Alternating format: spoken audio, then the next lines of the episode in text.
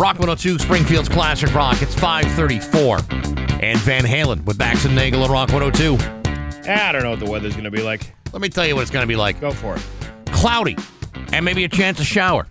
Uh, a high of fifty-three tonight.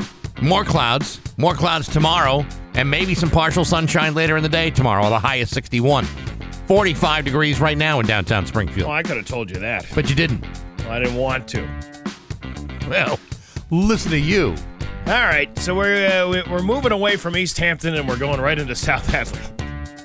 Uh, that, that, there's some shenanigans going on up there right now. We might also talk about some shenanigans going up in Northampton.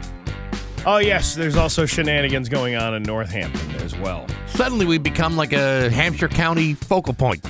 Yeah, I'm not sure if I feel safe driving through any of those towns now. Not right now. No, but uh, Kevin LaPierre, the uh, firefighters uh, union president of uh, fifty forty-eight, got to make sure you put the numbers in there. Of course. He'll be on the uh, phone with us after seven o'clock to talk about why they're not going to have anybody working the fire department come July first. Also, I believe Judy Matt from the Spirit of Springfield will be here. She will. It's uh, pancake breakfast time, and we'll be talking to Judy about what's coming up. Quite the busy day we have here. You're damn right, Steve. Plus, we got the keyword to cash, too. Ah, jeez. It never ends. What else are you going to throw at me this morning? Well, that's probably that's probably it. It's five thirty-five with Bax and Nagel on Rock one oh two. Someone will have to pay the price. Pay the price. Springfield's Classic Rock. It's five fifty-two and Fleetwood Mac with Bax and Nagel on Rock one oh two. It's going to be cloudy today with a high of fifty-three. Tomorrow, cloudy with a high of sixty. It's forty-five right now in downtown Springfield. Hollywood Trash is brought to you by Aqua Pump, an expert on all water supply systems from the well to the pump and into the house. Somehow you... still care about what's happening in Hollywood. So, from Tinseltown, three thousand miles away, it's Steve Nagel's Hollywood Trash. Well, uh, Jeffrey Epstein and Woody Allen had made plans to hang out nearly every month between twenty fourteen and twenty fifteen, the Wall Street Journal reported, citing documents reviewed by the paper. At the time, Epstein was uh, already a sex offender uh, who spent thirteen months in jail after pleading guilty to soliciting child child prostitute in two thousand eight. A trove of documents, including emails and schedules, revealed just how friendly the disgraced uh, financier was with Allen. They, uh, I'm sure it's all a big misunderstanding. The W S J reported that the reviewed documents show Epstein and Allen planned to get together nearly every month in twenty fourteen and twenty fifteen, and also planned to watch movies, visit artist studios, and attend dinners together. Uh, Did they, they have a lot of common? Well, they lived in the same neighborhood. Oh, well, I mean, know, honestly. And then him and Soon-Yi would be invited to Epstein's house all the time for dinner. So, uh, yeah, they were good friends. I'm just checking. They knew each other. I don't know beyond what, beyond the dinner thing. Uh, maybe they knew each other a little bit better. Yeah, Woody and Soon-Yi lived in the same neighborhood as Epstein and were frequently invited to dinner parties at his townhouse. A spokeswoman uh, for the couple told uh, the Wall Street Journal there were always guests at those gatherings. The spokeswoman uh, told the W S J that Epstein and Allen never had a business meeting. Mm. All pleasure. Well, you know, uh, Soon-Yi is now fifty-two years old. She's getting a little long in the tooth. Yeah, Soon-Yi... Uh, she's kind of aging out of uh, you know, Woody's scope. Didn't she age out of his scope thirty years ago? Yes. Yes. But she's fifty-two. Yeah. So, well, there you go. Two scumbags hanging out with each other. Listen, you can say all the all the great things you want about Woody Allen, but separate the art from the artist, man. He's a dirtbag. You know what I mean? Like, uh, good, what was that movie? He wrote, uh, what was the, I don't know, any movie that Woody Allen wrote. Uh, everything You Want to Know About Sex, But We're Afraid to Ask. Yeah, there you go. There that you one. Go. That was... People might like that one, but. Uh... What about Manhattan, you know, where he's uh, cavorting with a woman who's uh, grossly underage? See, I didn't see any of those Woody Allen films. Maybe I would have a different opinion about him if I did.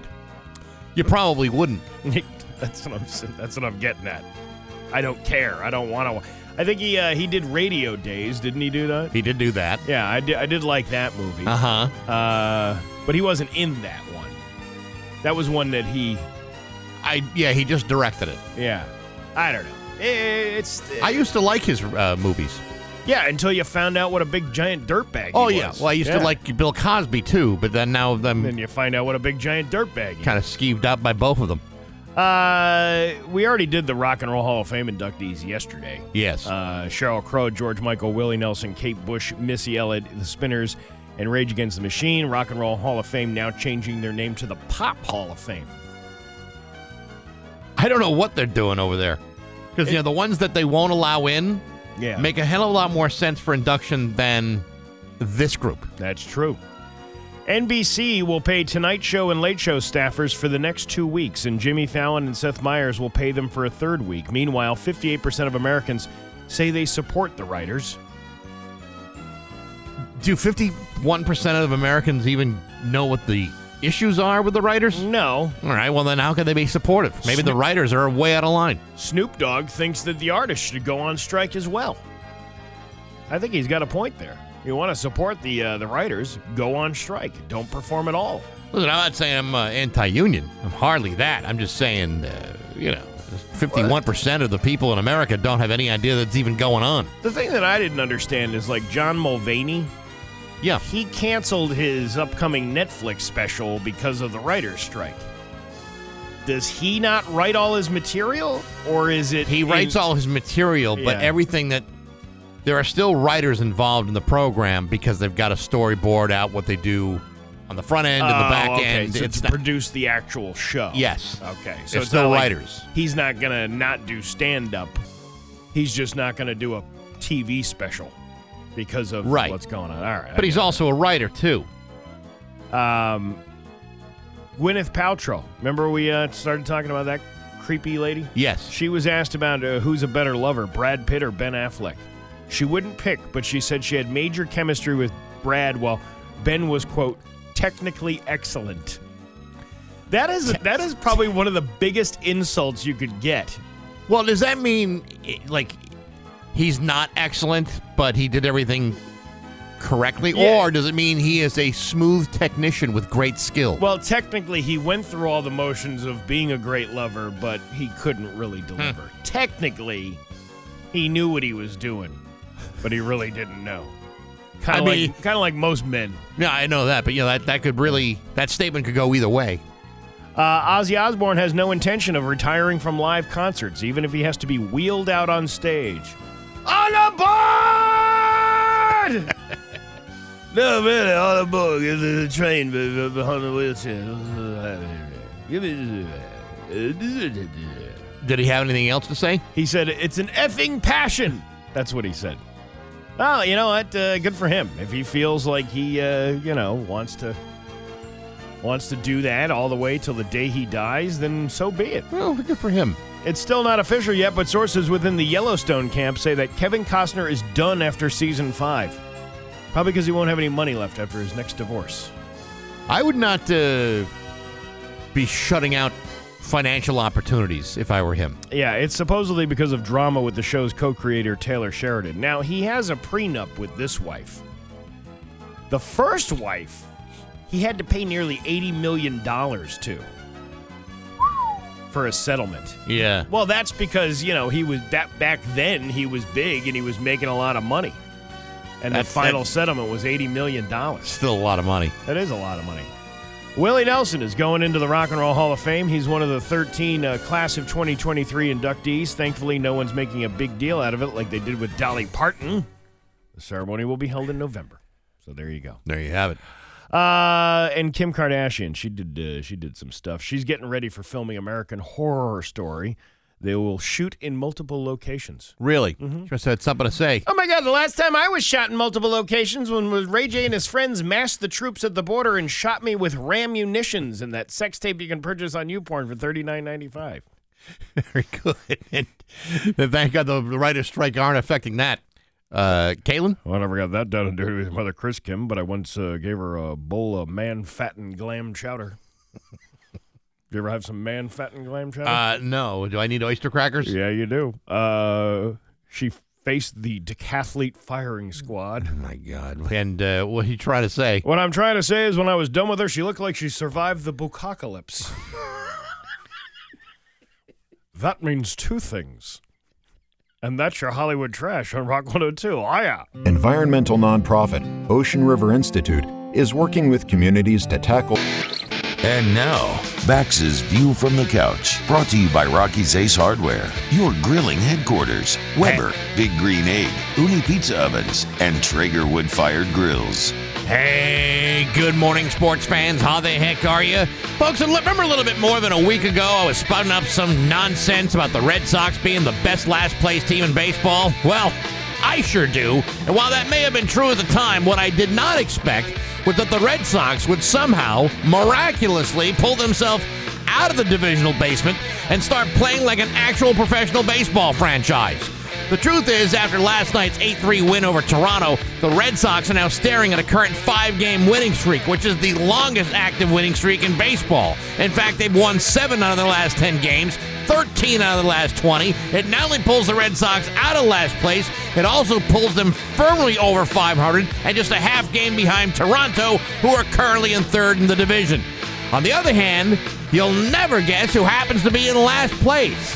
It's the team with the second highest payroll in baseball, the New York Yankees. How did something like that happen with two hundred seventy-nine million dollars worth of strapping young baseball talent? Well, it might have something to do with all those injuries to guys like Aaron Judge, who's making forty million dollars a year, Giancarlo Stanton, who's making thirty-two million dollars, or Carlos Rondon, who's making twenty-two million dollars this season. There are also nine other players who are all banged up, each one of them worth millions too. And as a result, it is the Yankees who are now the best last-place team in baseball. How bleak the things look? Well, yesterday, Yankees general manager Brian Cashman pleaded with fans to, quote, "Don't count us out. Don't give up on us. This is a championship-caliber operation." Boy, it sure is, because every team that's getting last-place results with luxury tax prices is a possible threat. Listen, you got one hundred fifty-two million dollars worth of players currently on injured reserve, and at least five of those players are currently on the sixty-day disabled list. Yeah, the Yankees are looking like a real World Series threat right now from all those banged-up hips and shoulders and hamstrings and blown-out elbows. Meanwhile, I'm looking at the Red Sox, who are the hottest team in baseball, with a payroll that's just slightly above the league average. In other words, go Red Sox! But hey, enough of my yapping. Sports brought to you by Rocky's Ace Hardware. The Ego Trimmer Blower Combo Kit, three hundred bucks at Rocky's with your Ace Rewards card.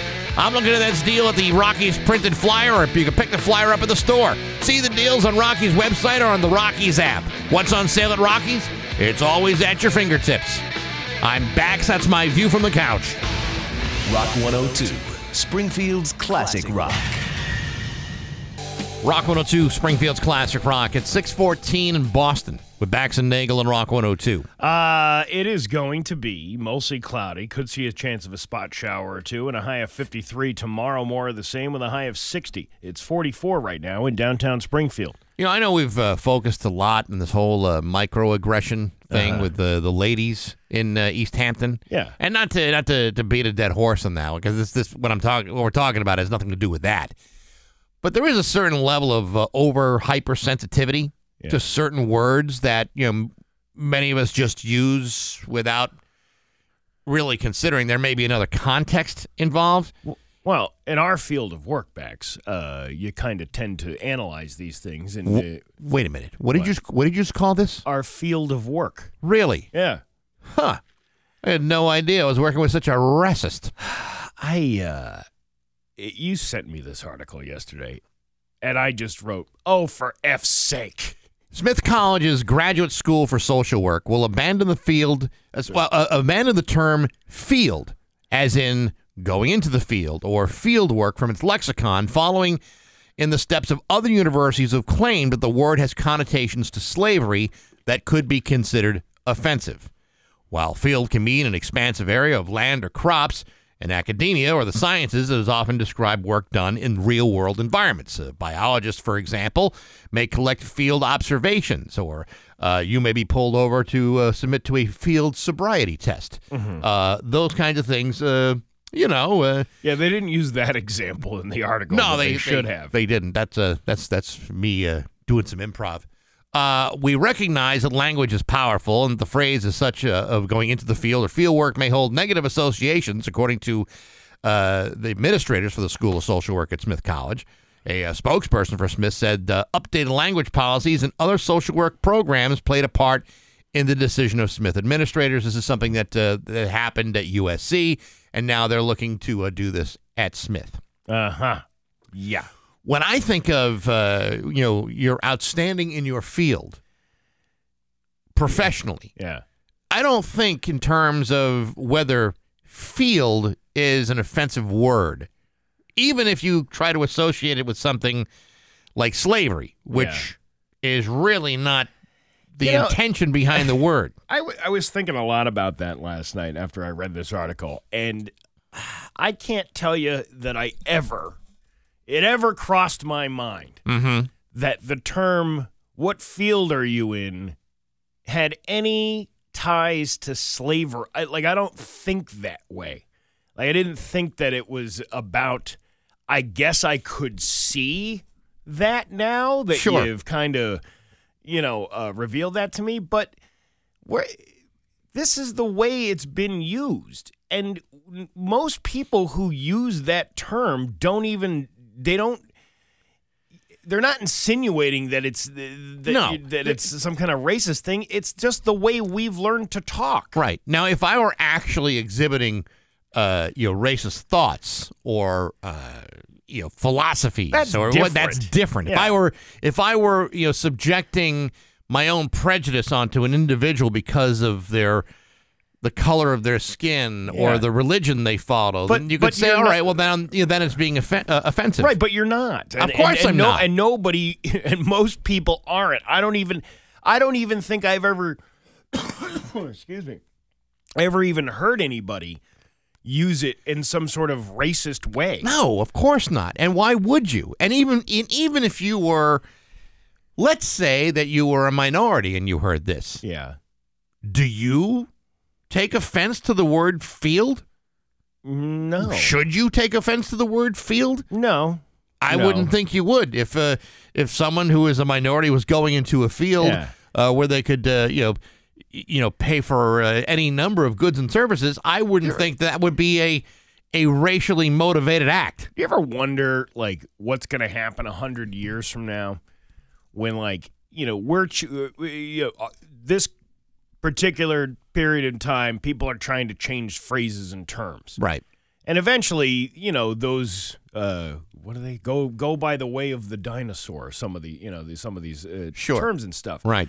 But uh, is the term you're creating now going to be offensive a hundred years from now? Well, see, the thing is, uh, the thing is, between this and East Hampton with the ladies. Yeah, I know. You know, what we're doing is uh, applying selective outrage to things that may or may not be offensive to anybody. You know, when I went to college, you know, the the Marquette University mascot was something known as the Warriors. Now, in fairness, the uh, the mascot itself was a Native American. Yeah. But they decided to change that, and then it became the Golden Eagles. Mm-hmm. Uh, many of us believe, listen, you could get rid of the Native American imagery, but there were warriors throughout all of history, long before we even realized there were natives in the Americas. So, you know, it, it, to me, the changing of the name. What are you talking about? There was nobody here. We got here, and uh, Christopher Columbus discovered America and uh, yeah, no, that, opened the first Chipotle on uh, Mass Avenue. While I agree with that uh, historical statement, uh, no, there were actually people here. He didn't discover it first. He just he just yeah. got lost you know, and bumped into it. Here's an interesting quote from one of the students that they that they interviewed, uh, Aina Endo. Uh, I never really saw it that way before. He's a member of Smith College's uh, class of twenty twenty-five, said when informed of the new language policy on Tuesday, hearing about it now, I think the word has many different contexts, and it's the way that you use it that matters. But if it bothers a lot of people, it's important to address. Who is it bothering? Who, what, like, how many people is it bothering so much that you decide, well, we can't say field of work anymore? Like, right. Who is it bothering and who is it affecting? Listen, who? This, who? There, there, I don't know. I couldn't tell you, Steve. But I didn't realize this was going to be a, there's going to be a well, quiz I'm, here. Yeah, I'm getting all irritated now because well, I can't stand this, you know. This whole look, thing. Look at it this way. So so language is here for us to use, okay? And there are certain words that are, uh, you know, hurtful. certain racial epithets, okay, are, are hurtful. Yeah. Mm-hmm. That makes sense. But when you're, you're applying outrage to words that are not inherently epithets or, you know, offensive or, uh, you know, racially targeted or, you know, consumed with hate, then, you know, you're basically taking the language and, you know, just dis- distorting it in such a way yeah. where there's no way to describe anything else, because every word could be taken into a context that may hurt your feelings or offend your sensibilities. This is it's so, it's impossible to go and have a conversation. Well, what line of work you in? Line? What? Am I, what am I in a bread line? Is that what you were insinuating?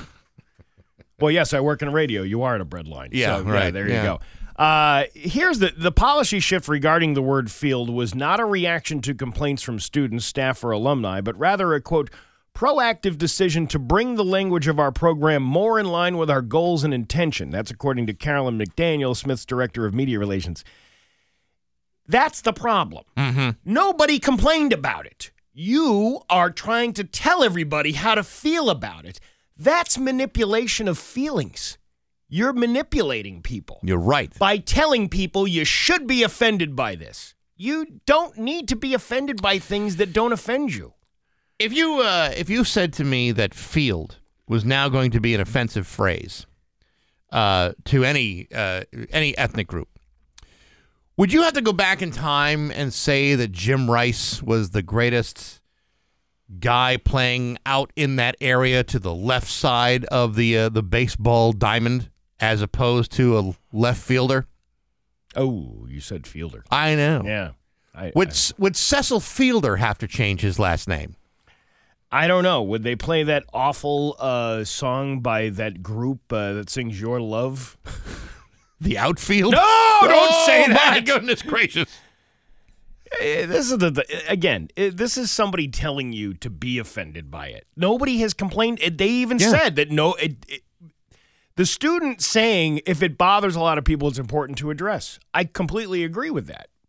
But it didn't bother anybody. Nobody was complaining about it. It's this. Only bothered folks at Smith and at the University of Southern California. Yeah, so who That's the hell it. do you think you are trying to ch- manipulate people's feelings and how they should feel about I, something? I'm actually offended that you're taking words away from my language. I'm actually more offended by that. You're basically infringing on my free speech, yeah. even though there's no malice or hatred yeah. involved in the things I'm saying. I didn't go to Smith College. I went to Westfield State, and we have a very limited vocabulary to begin with, so please don't try to, like, force us to learn other things. It's six twenty-four with Bax and Nagel on Rock one oh two. You've heard it or said it before. I'm lucky to have a roof over my head. It's uh, six twenty-six with Bax and Nagel on Rock one oh two. You know, I'm just, uh, I had Googled uh, for that article, to pull that article up. Right. And uh, and I had typed in uh, Northfield, Northampton. That's what I uh, typed in. And then it brings up this Northampton from Pennsylvania. It says, uh, charges against Hannah Northampton's Hannah Marth explored as javelin coach gets arrested for getting intimate with seventeen-year-old student. And yet, the word field is the biggest problem at Smith right now. Well, again, this is a Northampton out in uh, Pennsylvania. Mm. Uh, but, uh, yeah, the javelin coach. Yeah, well, there you go. It's, uh, that, who, who didn't see that one coming? I, I didn't see that one coming. No. But, you know, you'd also have to address, uh, like, city names like Springfield, Westfield, uh, Northfield, no, Greenfield. No, see, see, you're missing the point on that. She, Am I really? Yeah, because she said it's not, it's not, it's pertaining to the field of work you're in, not, mm. not uh, all those things. Because that's the problem. There's too many fields out there, and you don't want to associate career. What about, what about Missus Fields' cookies? Do I got to stop oh, eating those? Oh, don't even get get out of here. Because if I have to stop with the Missus Fields yeah. because it might be a microaggression to somebody, we're going to have a problem. I, I just, I still don't, uh, I still don't agree with somebody trying to, like, use imperial, your, use your uh, woke imperialism to tell me how to feel about something. What about Wrigley Field? They're going to have to close that down now? Yeah, they'll probably have to close that one down, too. Do you want to laugh? Yeah, I guess. All right. It's Bax and Nagel's joke of the day. I'm funny how? I mean, funny like I'm a clown. I amuse you. On Rock one oh two. I make you laugh. Springfield's classic rock. Uh, did you hear about the guy who says he has no butthole? Uh, no, I have not. He's full of crap. Ah, yeah, because yeah, he can't. Uh, there's no way to go out with that. I don't know. Yeah, he's outstanding in his field. Stop it. Bax and Nagel in the morning on Rock one oh two. Here's your Western Mass News first alert. six thirty-two with Bax and Nagel on Rock one oh two. It's time for news brought to you by Naples Home Buyers. They build homes, at, they buy homes as is, and offer solutions to any problems. Naples Home Buyers. Here's local radio icon Steve Nagel. Thanks, Bax. Springfield Police Firearms Investigation Unit, the F I U, assisted by members of the U S Marshals Task Force, Mass State Police, V F O S. What is V F O S?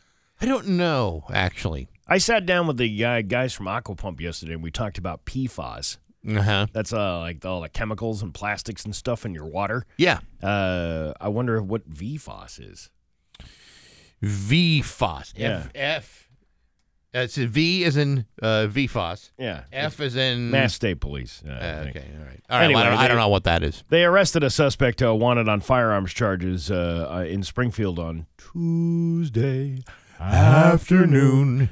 Uh, thirty-year-old Trey Watson was arrested on the one hundred block of Cannon Circle after detectives were aware of active warrants Watson had, including a Hamden Superior Court warrant for firearms charges. The F I U detectives observed Watson in the Orange Street area and proceeded to follow the car Watson was in uh, as a passenger until reaching Cannon Circle in Springfield. A traffic stop was then conducted where detectives uh, recovered crack cocaine, heroin, powder cocaine, and uh, attached to his belt, and more than two hundred fifty dollars in cash.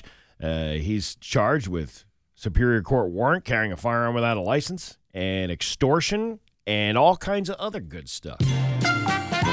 Oh, Trey Watson, thirty years old, from Springfield. Come on down. Uh, estimated retail price of defending yourself in Two, court?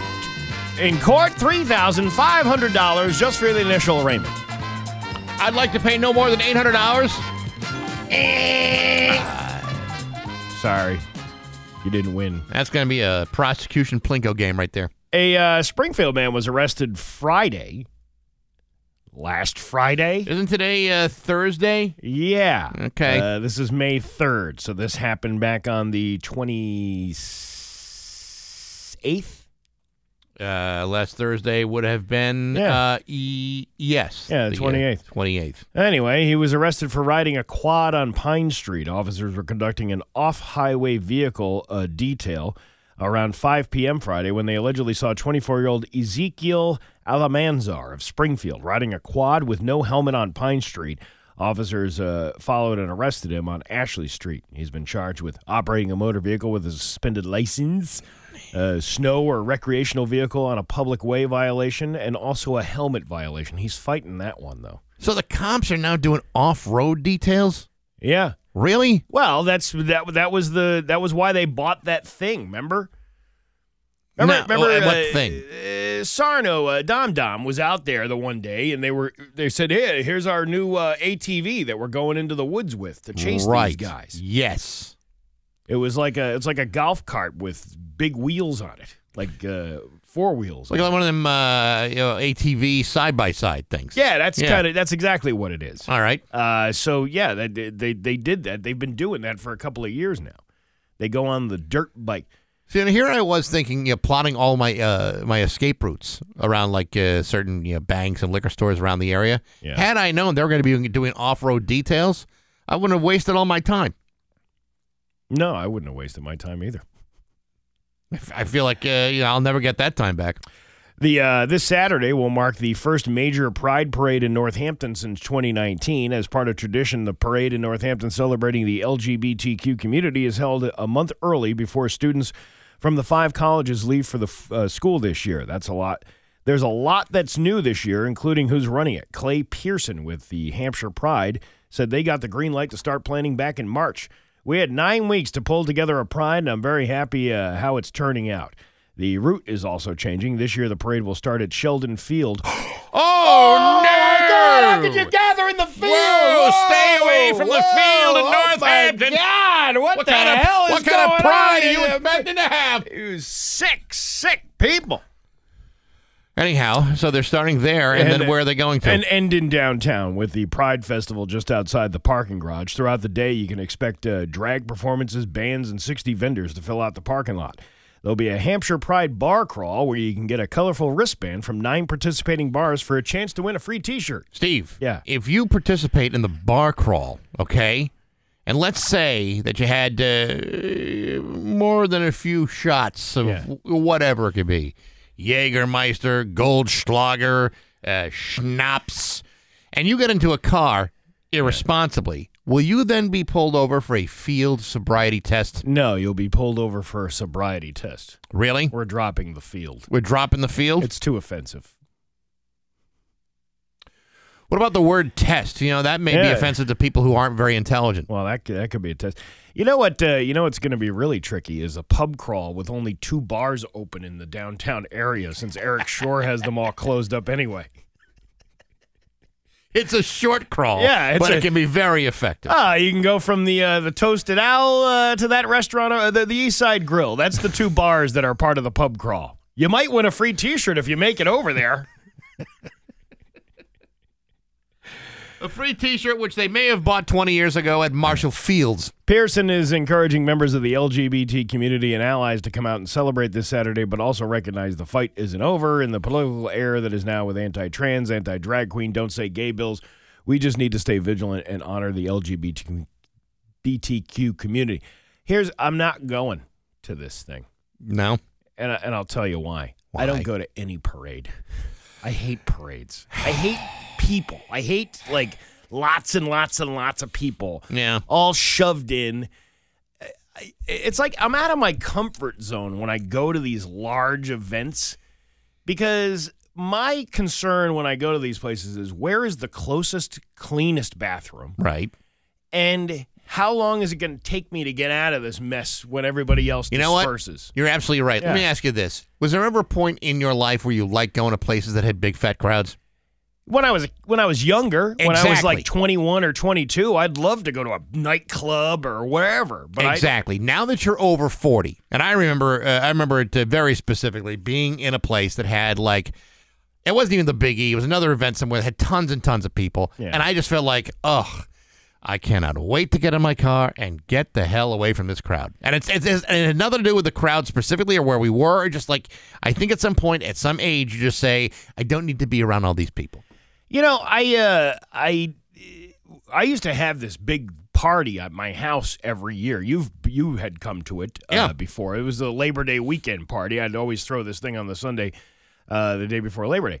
And it got bigger and bigger every single year. Yes. You know, and by the time, you know, in my very small house that I was in, uh, I had like one hundred fifty people on my front lawn. Right. Uh, the last year we actually did it. Which is about one hundred forty-five right. more people than it needed to be. And then, uh, you know, when my wife passed away, because I didn't have anybody to, like, you know, help, she, she basically did everything uh, as far as the decorating and making sure that everybody had fresh this and fresh that. Mm-hmm. I, I held a party. Uh, you know, as a fundraiser for, for her and her memory for a couple of years. And then when the pandemic hit, like, I know. I don't want anybody at my house. I don't want, like, I'm I'm past that point now. I'm I'm with you. I, I, I you know, yeah. and, it's, and it has nothing to do with, uh, you know, anything specifically or anyone specifically. Yeah. It's just like at some point, you're just like, oh, just wanna, I just want to go back it, to my car.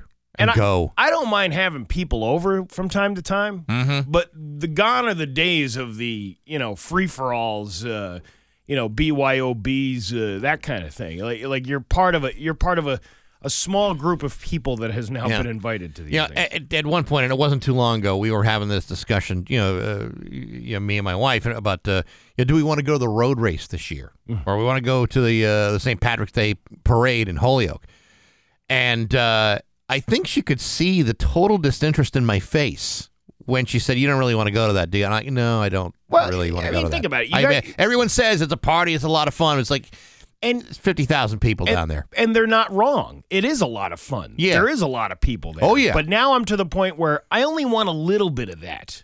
Like, I could, I could handle that for maybe forty-five minutes.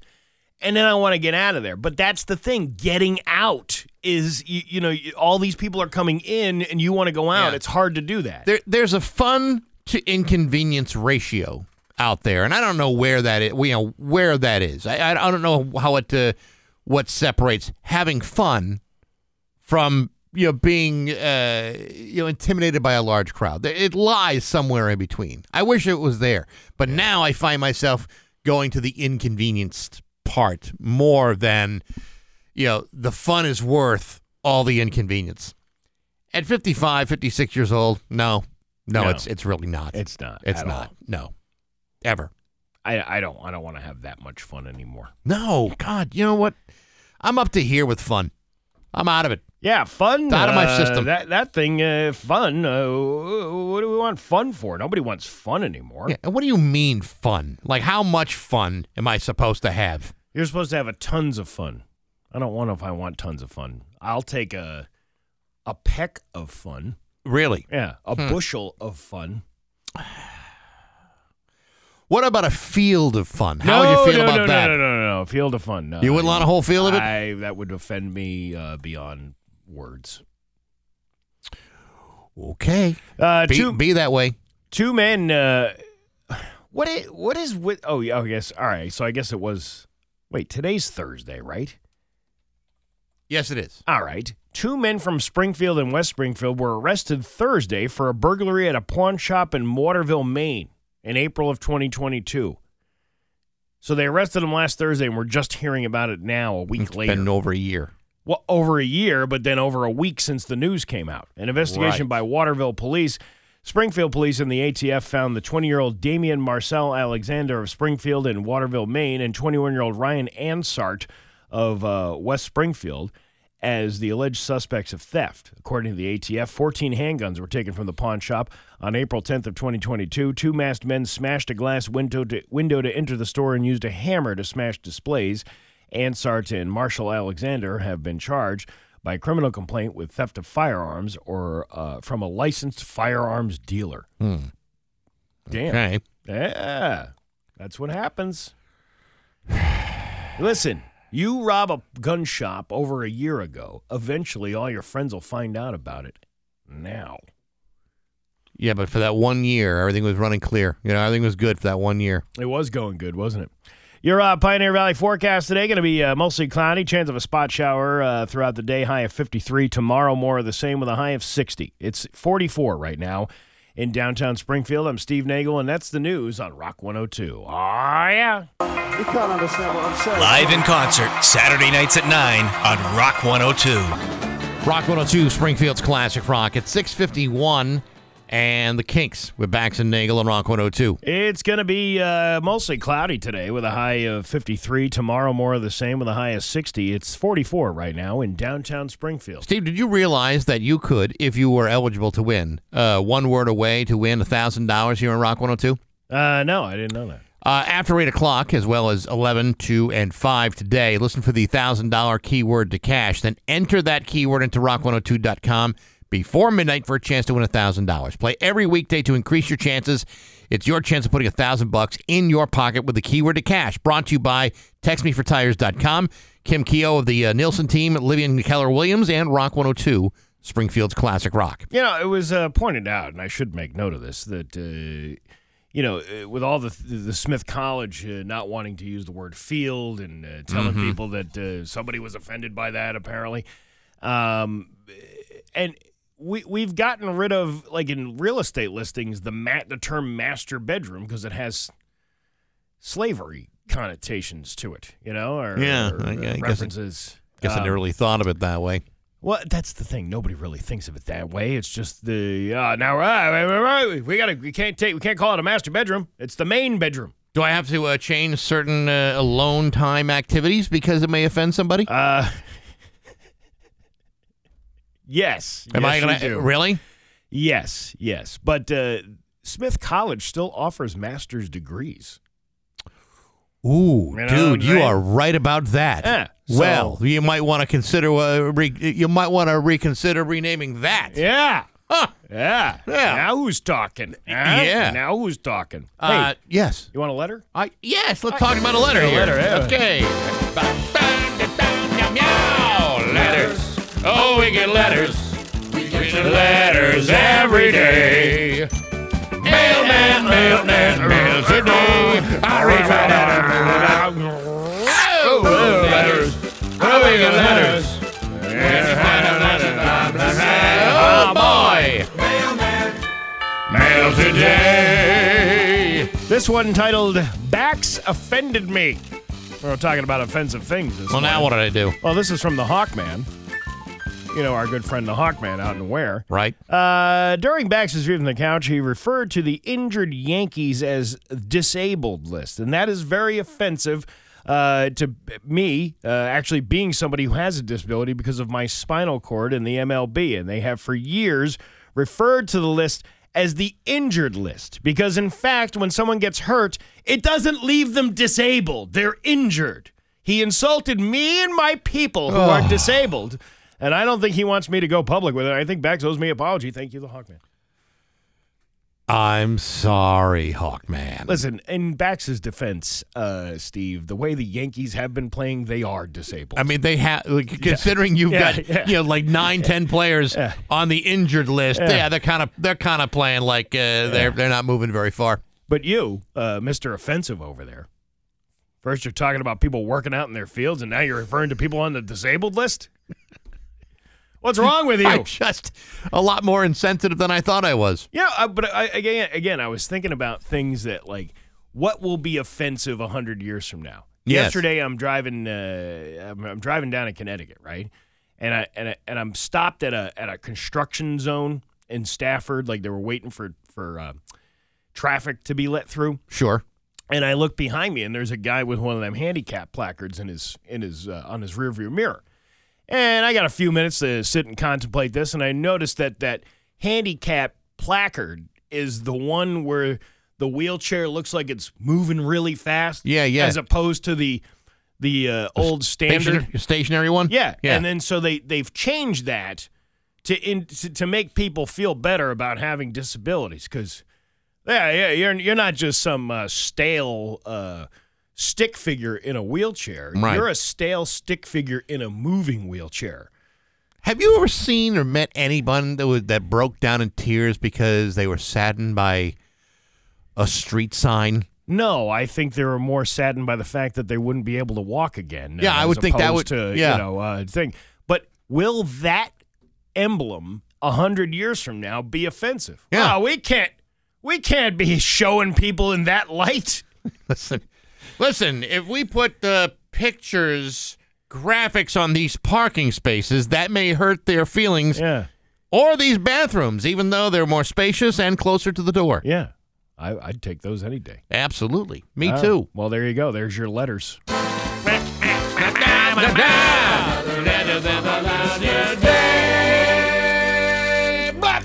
South had the uh, union uh, firefighter president uh, Kevin LaPierre coming up uh, just after seven o'clock at six fifty-six with Bax and Nagel on Rock one oh two. The Springfield Rocks. And now, Bax's View from the Couch. Brought to you by Rocky's Ace Hardware, your grilling headquarters, Weber, Big Green Egg, Uni Pizza Ovens, and Traeger Wood Fired Grills.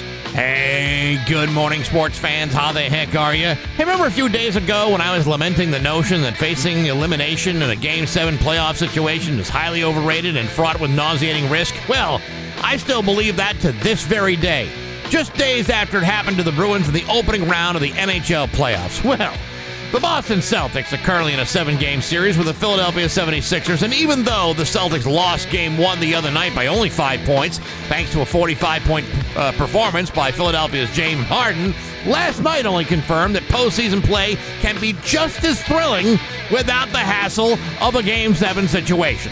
Last night, the Celtics beat the seventy-sixers in Game two by a score of one twenty-one to eighty-seven. That's a lopsided difference of thirty-four points. I checked it twice.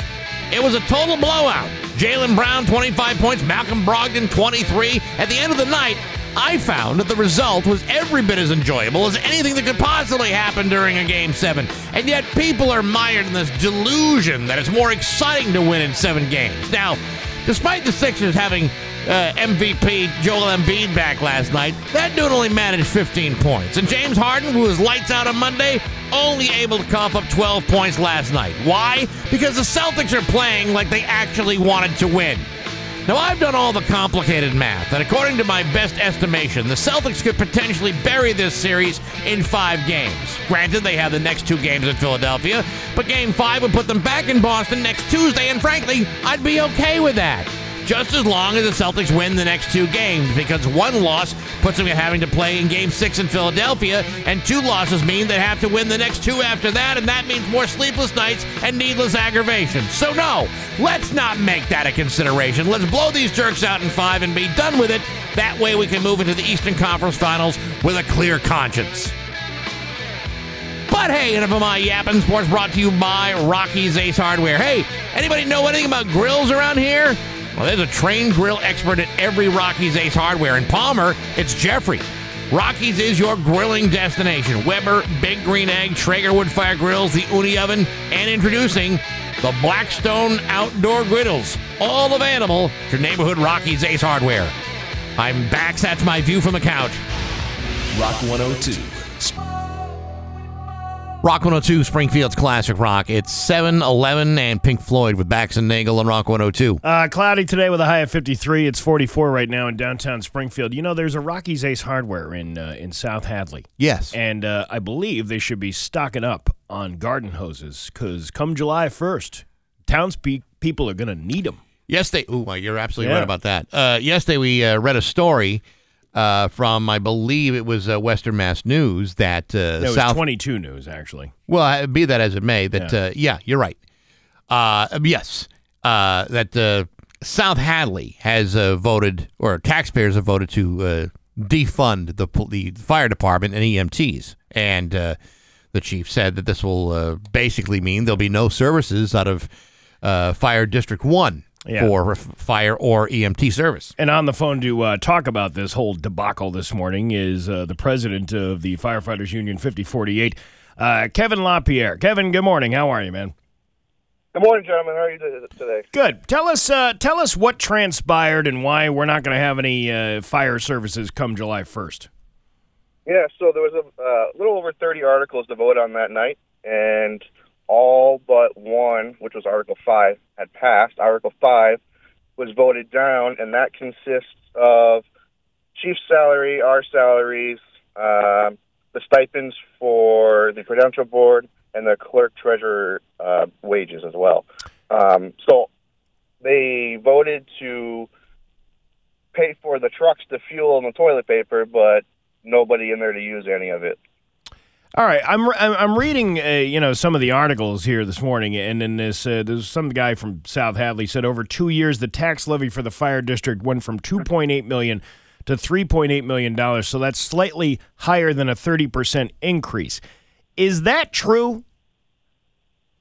Um, so I know in the last year, between last year and this year, it's a seventeen percent increase, um, and the tax levy does go up and down certain years, depending on how much free cash was left over from last year. Mm-hmm. Um, so, you know, it's a little disingenuous. A few years ago, I had actually gotten down.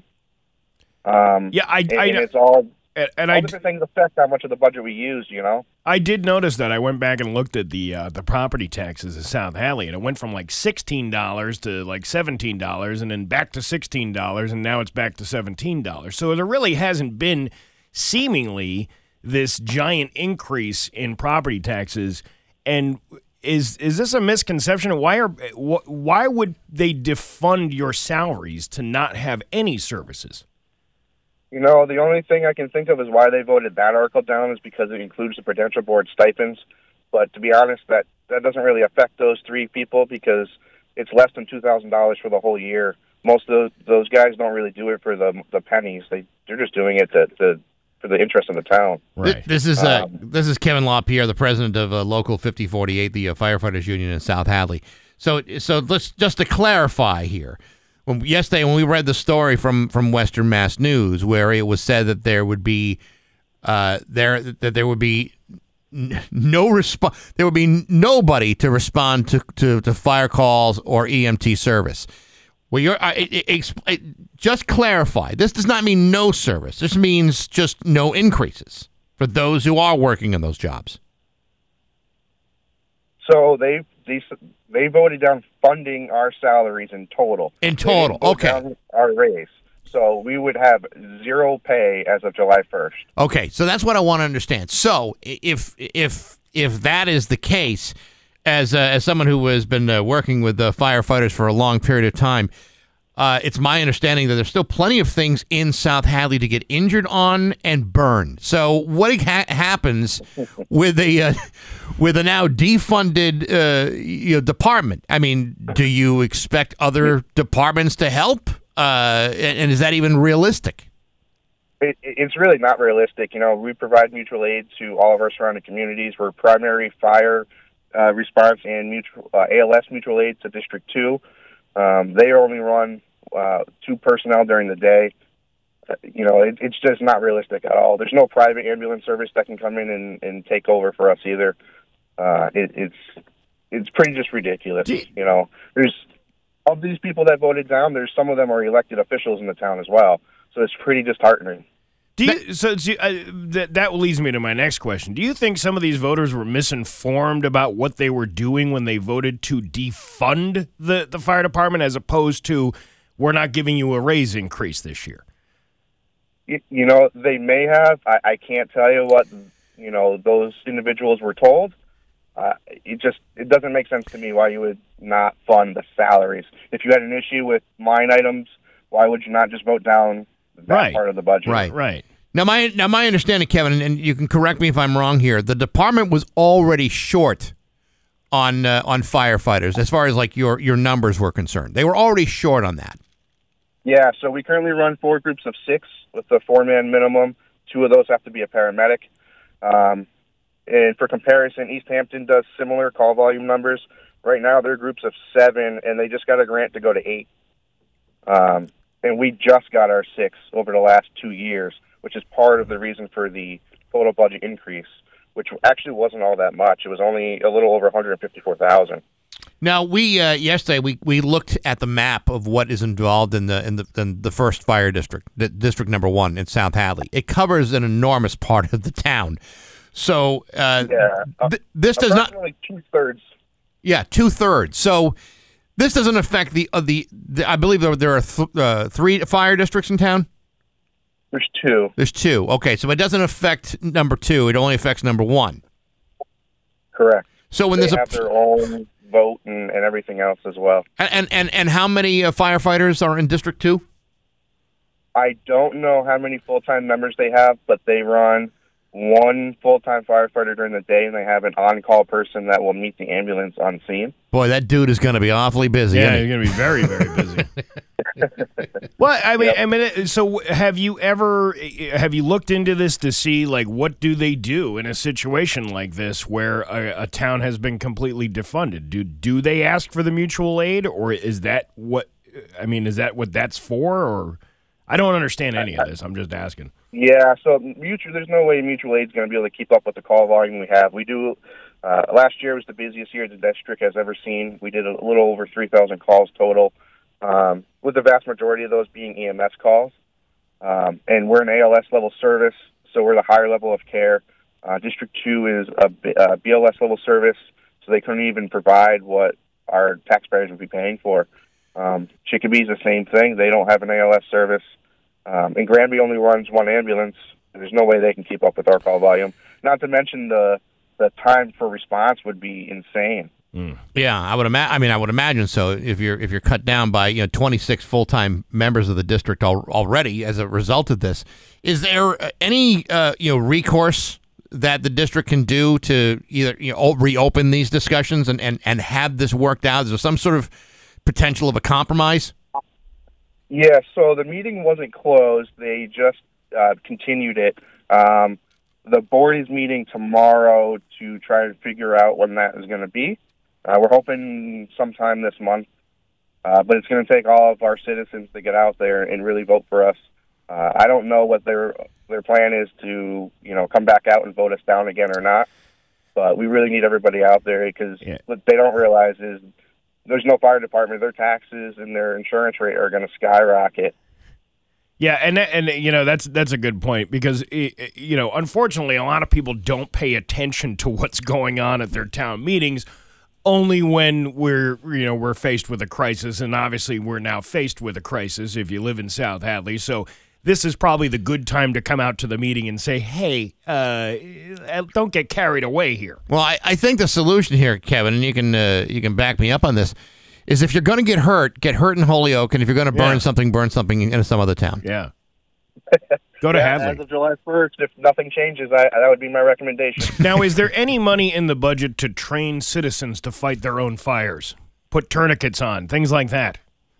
Well, there's a lot of fuel that's not going to be used, so I guess they can uh, use that money. Do you have, you have like but an old you have an old fire wagon? Them, you have an old fire wagon yeah, that folks can use? Fire museum and get one, I guess. The Bucket Brigade nobody from the Connecticut River? Music. Yeah. yeah, yep. There All you right. go. Jump right in. Uh, Kevin LaPierre is the uh, president of local uh, fifty forty-eight Firefighters Union in uh, South Hadley. We wish you all the best of luck, Kevin. Hopefully this gets resolved real quick. Thank you, gentlemen. I appreciate it. Yeah, no problem. Thanks no problem. Time. It's seven twenty-one with Bax and Nagle on Rock one oh two. And the winner of three thousand dollars with Rock one oh two's Pick Your Project, built by Dave Miner. Rock one oh two, Springfield's Classic Rock. It's seven twenty-six and Queen with Bax and Nagle on Rock one oh two. Uh, you know, it was pointed out, because Dan Brown's going to give you the weather in a second anyway. Um, it was pointed out to me that uh, South Hadley Fire District number one also includes Mount Holyoke College, over two thousand students and staff. Mm-hmm. That would mean no coverage for them. Yeah, that's right. Don't they have, like, aren't you, if you live long enough in a place for most of the year, aren't you considered then a voter? To when you, if you, can you register to vote to to be a voter in that town? Uh, if you're over the age of eighteen? Yeah. Mm-hmm. I, I don't know how it is for college students because they're not year-long residents, but I don't know that. I'm yeah, totally I, speaking I'm out not, of my ass. Yeah, I'm not. I'm not really sure, but that uh, that was an interesting stat. Yeah, the uh, the, the college kids. I mean, we, you know, yesterday you were reading off some of the names of the streets that are involved and yeah. that are you know are encompassed by that by that district, and like these, you know, Kevin just said, it's it's two thirds of the town. Right, two thirds of the town are going to be without fire or emergency coverage. And like you said, that one guy at District two was like, oh, I'm not ready for this. Yeah. I'm not ready for any of this. Yeah, because, you know, while uh, District one was getting three thousand calls, he was probably getting one thousand calls or fifteen hundred calls. Now that one guy is going to be have to be responsible for forty-five hundred calls. You know, here's here's what I'm guessing would happen, because he said the meeting wasn't closed. It was still open. So I'm sure that hopefully people will come to their senses and realize it's not that you want to defund, you just don't want to pay any more money. And I totally understand totally that. Totally understand that. But but that is yeah. one of those essential services that unless, if you're not willing to pay for, you're severely damaging yeah. the quality of life of your town. And uh, Mister LaPierre had a good point about, you know, if you have an you have, a, you have an issue with a line item on a budget, that's different. That's like, okay, we're not going to give you the twenty-five thousand dollars it is to get this rescue boat or something. Right. You have to continue using the equipment that you already have. That's understandable. But to defund the entire fire department? Come on. What's going on up? What's going on in Berkshire County? It's uh they're not in Berkshire. Or Hampshire, Hampshire County. Hampshire. Yeah, well, it feels like the Berkshires. It's seven twenty-nine with Bax and Nagle on Rock one oh two. Here's your Western Mass News First Alert Forecast. Cloudy skies this morning with some patchy drizzle. The bulk of the day, it'll be dry. seven thirty-two with Bax and Nagle on Rock one oh two. It's time for news, and it is brought to you by Planet Fitness. This year, millions will be diagnosed with low energy, but there's a cure. Join Planet Fitness for just ten bucks a month and find your big fitness energy in a clean, spacious environment. Free zone. Uh, deal ends soon. Head to the Home Club for details. Here's local radio icon Steve Nagle. Thanks, Bax. The Springfield man has been arrested for a shots fired incident on Federal Street in April.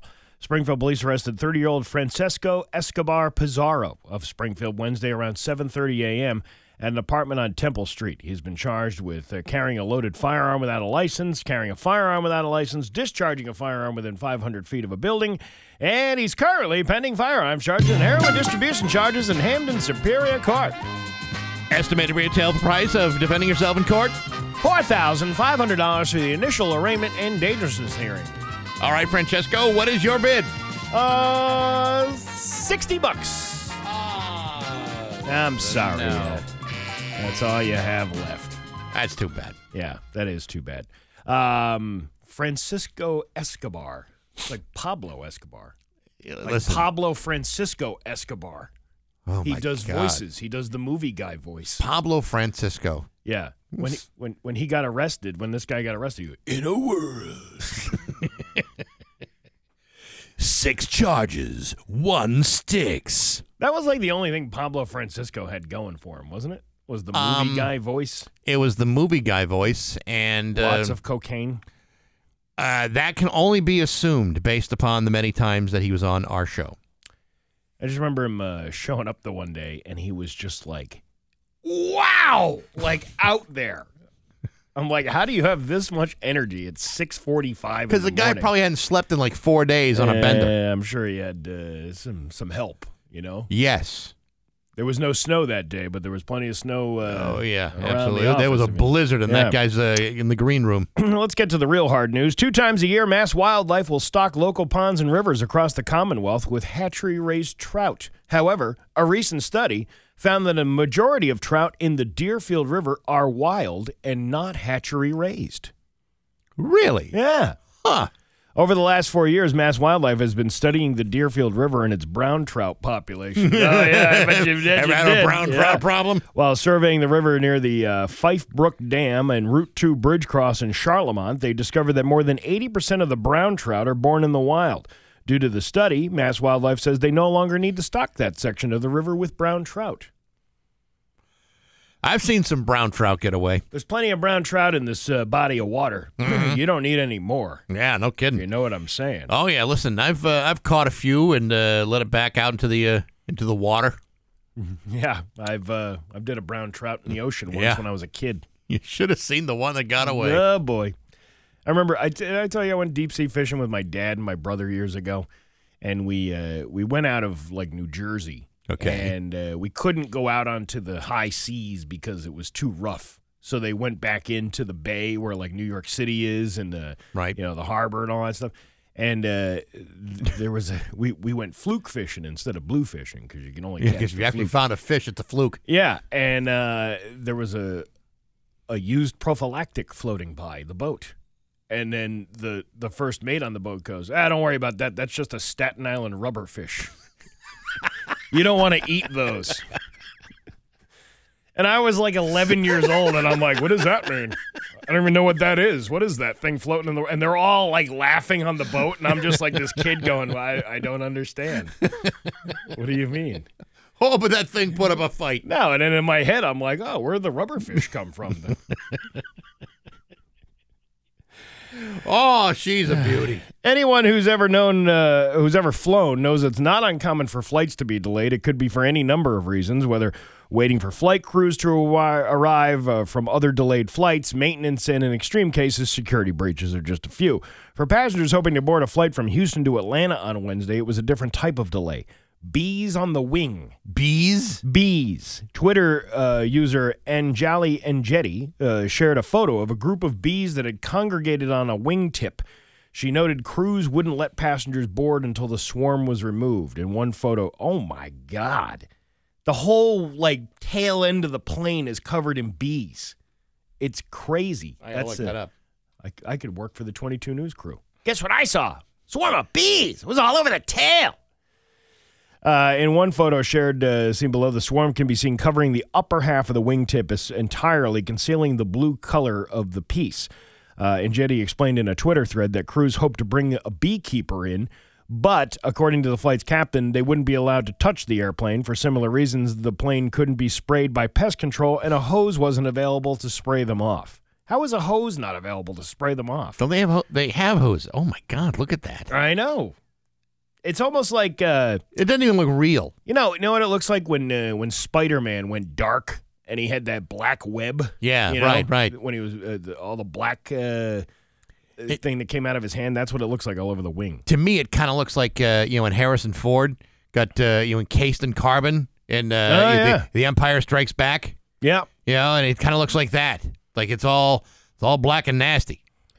Uh, the captain told passengers he was going to taxi the plane and hope the bees leave. After the flight crew uh, deplaned, Ground equipment was used to push the plane back. At that point, the bees finally left the wing. Delta confirmed the rare but not unheard of occurrence uh, in a statement saying, believe it or not, Delta Flight sixteen eighty-two from Houston uh, to Atlanta took a delay this afternoon.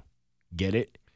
Believe it? Yeah, I got it. That is so funny. You know what? Uh, I don't think you should be using pun humor in a situation where passengers are pissed off because they didn't get on the plane. You know what I mean? Well, I mean, if you have somebody on that plane that's allergic to bees and a bee yeah. somehow gets into the plane yeah. and they're stung and you're mid-flight and you got some uh, you know, some poor sap getting stung is going into some sort of uh, anaphylactic shock. Yeah. I mean, what are you going to do? Three hours this plane was delayed. Can you imagine waiting three hours? You're sitting on this plane. You can't get off of it, all because of the swarm of bees. Doesn't anybody have, uh, like, a can of Raid in the duty-free shop or something? Uh, it, um, th- They should. I would think so. Just go inside, get a couple cans of Raid, and that, those bees will uh, hop right off that thing. In twenty sixteen, a swarm of honeybees grounded a U S Air Force fighter jet. Crew members at Joint Base Base. Base Langley Eustis in Virginia uh, noted, noticed nearly twenty thousand bees on the exhaust nozzle of an F twenty-two Raptor after flight op- operations. Beekeeper and retired Na- U S Navy veteran Andy Westrich was able to collect the bees with vacuum hoses and safely re- relocate the colony. Uh, we're going to bring the retired guy in here with a shop vac and get mm-hmm. rid of these things. I was watching some video online of some woman who removes bees for a living. Uh, they're pretty nasty. They're pretty nasty, but like if if the uh, they're at a, in a hive, and all the bees are working to protect the queen, uh, you know, you could you could. Uh, this woman was putting her whole uh, her hands, her arms into a into a beehive and just taking them away. Yeah, that's and they uh, weren't. Her, her arms were not covered. I mean, I don't know how the hell they, that even happens. It's like when you see videos, some guy who's got like a, a beard of bees, yeah. and he's not getting stung. Ooh, no way, th- no way, I, dude. I'd I, never take that job. I saw one video where they went into a house and there was honey oozing from the walls because there were so many bees inside this abandoned home. When they started mm-hmm. ripping down the plaster, they realized like how many bees were back there. Eh, that would have been fresh honey. And that would be great. And if you ever uh, tried to buy like raw organic honey in yeah. a grocery store, it is not cheap stuff. No, you might as well get it local, right there from the wall. That's it. Uh, you know how uh, thieves might threaten a clerk demanding money or else? Sure. And the or else always seems a little scary. Well, in this case, the or else was just, eh, I guess go back shopping in the store. On Monday, a woman in Texas named Brandy Ackerman walked up to a grocery store clerk, pulled a knife out of her jacket. She demanded that the clerk open the cash register, but the clerk refused. So Brandy put the knife back in her jacket and said, ah, I was just kidding anyway. Then she went back to shopping. She later paid for her items and left. Brandy was gone by the time she, uh, by the time the police showed up, but they later caught her and charged her with aggravated robbery. She's being held in jail now on a one hundred fifty thousand dollars bond. Talk about inflation. Look at the grocery bill this week. It's one hundred fifty dollars. It's fifteen thousand dollars for the ten percent down. Did she at least pull out her uh, her uh, customer card? Save yeah. a few bucks at the gas pump? Yeah, I don't think that works. You don't think so? No. How yeah, many? Uh, how many? How many go points you get at Stop and Shop for that? Is that uh, that's like uh, six hundred dollars off a gallon of gas? Yeah. for your next uh, your next visit. I would think at least that much. Yeah. And let me see her mugshot. I gotta. Oh yeah, she looks like somebody who would threaten somebody with a knife. What's her name again? Brandy. She's a fine girl. Yeah. What a Ackerman. A C K E R M A N. Okay. Uh, no, that that's uh, Brandy. You say right? Yeah. B R A N D Y. Okay. And, oh, yeah, that's yeah. what I'm talking about. Yeah. Well, listen, you don't want to judge a book by its cover. Yes, you do. Yes, you do. No, you I don't. Would judge that book. Come on, by I think cover. She's just a misunderstood lady. How many? Look, we all judge books by their cover. I won't even buy a book without a cover. I didn't, uh, I was forced to read uh, Catcher in the Rye. Looking at that cover, it was just a blank cover. Didn't have anything on it. Yeah, you're going to judge that? Yeah, how is that interesting? Classic piece of uh, yeah. fiction like that? Yeah. You want to get me to read something, put a picture of Alfred E. Newman on the front of it. Now, or you... a spy versus spy cartoon. I'll read that. Saw a picture of uh, Brandy Ackerman. Would you uh, buy that book? No, I wouldn't buy that book at all. If it's that scary on the outside, yeah. it's going to be worse on the inside. Your uh, Pioneer Valley forecast today, going to be cloudy with a high of fifty-three. Could see a chance of a spot shower or two. Tomorrow, uh, more of the same with a high of sixty. It's forty-four right now in downtown Springfield. I'm Steve Nagel, and that's the news on Rock one oh two. Aw, yeah. Let's get... Re- Rock one oh two, Springfield's Classic Rock at seven forty-eight, and Brian Adams with Bax and Nagel on Rock one oh two. Summer of sixty-nine.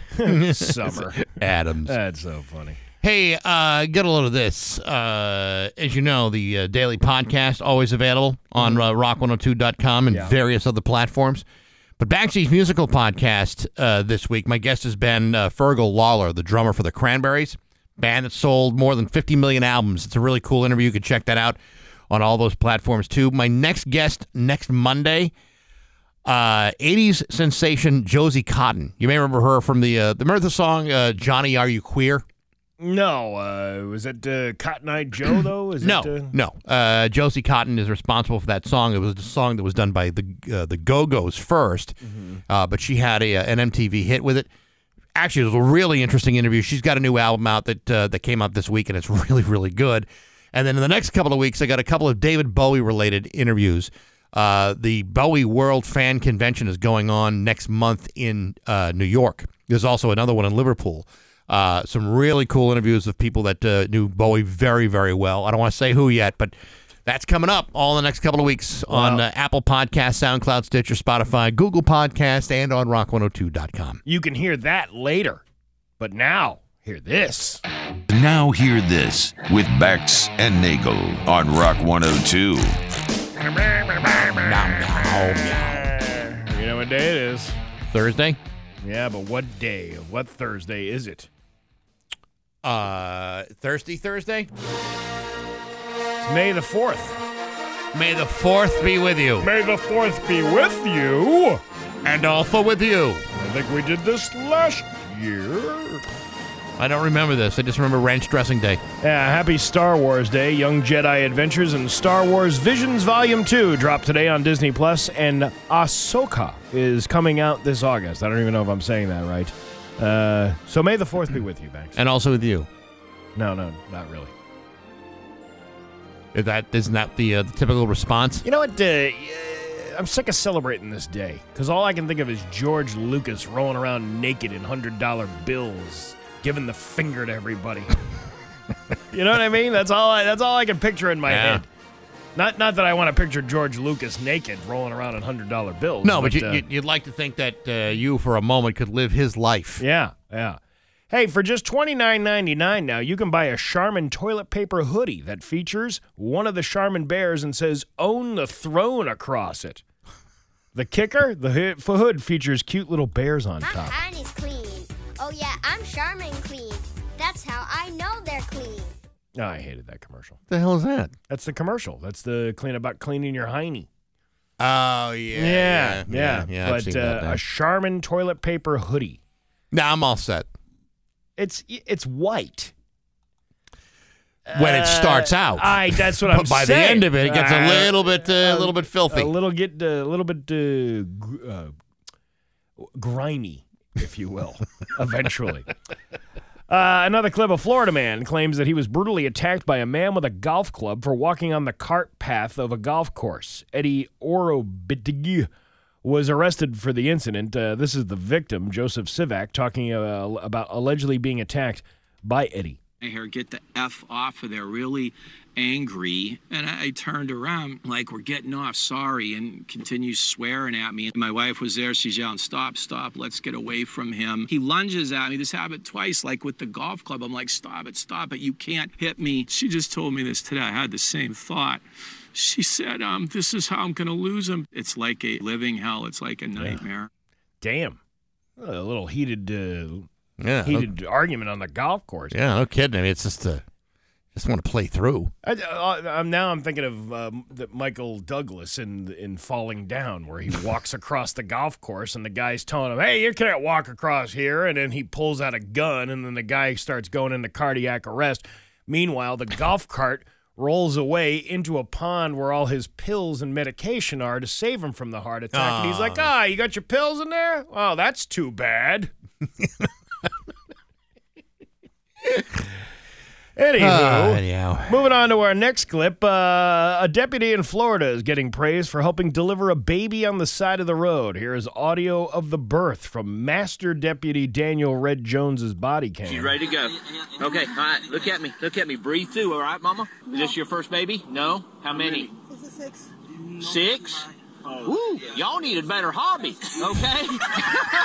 Oh, yeah. Give me a fifty-two. Ah, she's coming. There we go. I got a baby. Don't pull. Don't pull. Ugh. There you go, Mama. I told you I didn't want to nice. deliver a baby. Another baby. Oh, right. Pretty little girl. Let, let, this just reminded me of something I've been wanting to talk about for the last few weeks. Okay. A few weeks ago, I'm driving on Route two oh two in between Westfield and Holyoke, right when you come over the mountain and you come down into where Homestead Avenue is. Sure.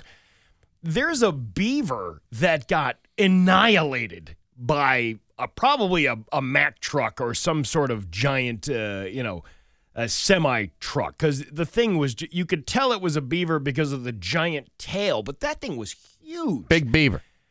That no one has pushed it out of the road. It has completely flattened now, and it's just like... It's just part of the street. Pieces of beaver all over the street. And it's... and it's Like smashed beaver. Yeah. Like smashed, wet, sloppy beaver yeah. right into the road. Of course. Is that what they do with the placenta after they deliver oh, a baby on the side of the road? No, that's disgusting. What? I'm just asking. Disgusting. It's not disgusting. It's a perfectly legitimate question. I thought they go around with the with the town and they take a shovel and they shovel that stuff off and at least throw it off to the side of the road so it's not in traffic anymore. I don't know, but if this was in South Hadley, they wouldn't take care of it. Yeah, I know. That's yeah. Well, there's right. nobody there to take care of it. Not after July first. Yeah. I just, I just always, I, I've, I've been wondering that because every morning I drive over the same, because there's no avoiding it. It's di- yeah. it's it directly in the middle of the road, and you can still see the piece of the beaver tail. Oh, it's actually kind of sad. It, it's it's always sad when you see a beaver yeah. that's taking a beating. Well, who's the who's the guy that's got to scrape the beaver off the road? Maybe he wasn't working that day. Uh, the one day. A dog in New Hampshire was rescued by firefighters when she got her head stuck in a tree while running after something. This is Milford Fire Assistant Chief Mark Britton talking about rescuing Gracie the dog. This is probably the second one since I've been on the department that we've had a rescue. We've had animals in ponds and stuff, but this is the first time we've had to pull a dog out of a tree. Not a common thing at all. Yeah, he said this is the second time. Going back to that guy who delivered the baby, yeah, that was of note. Uh, that was Jones's third time helping deliver a baby. Well, okay, three times. That's all, that's uh, that's unusual. I don't know if that's unusual. It just seems uh, well, don't, unusual. Don't, I think it is kind of unusual. Don't you think that uh, you know we're gonna find out years from now this guy was just setting up roadside pregnancies to deliver babies just to make him look. He's the baby delivering yeah. cop. He's got like one of those uh, those those hero type of personality uh, right. things. He's our honorary obstetrician. He'll, that's that's the guy you want to send. He's not a doctor, but he'll take a look if you know what I'm saying. It's seven fifty-six. That is Now Hear This uh, with Bax and Nagel on Rock one oh two.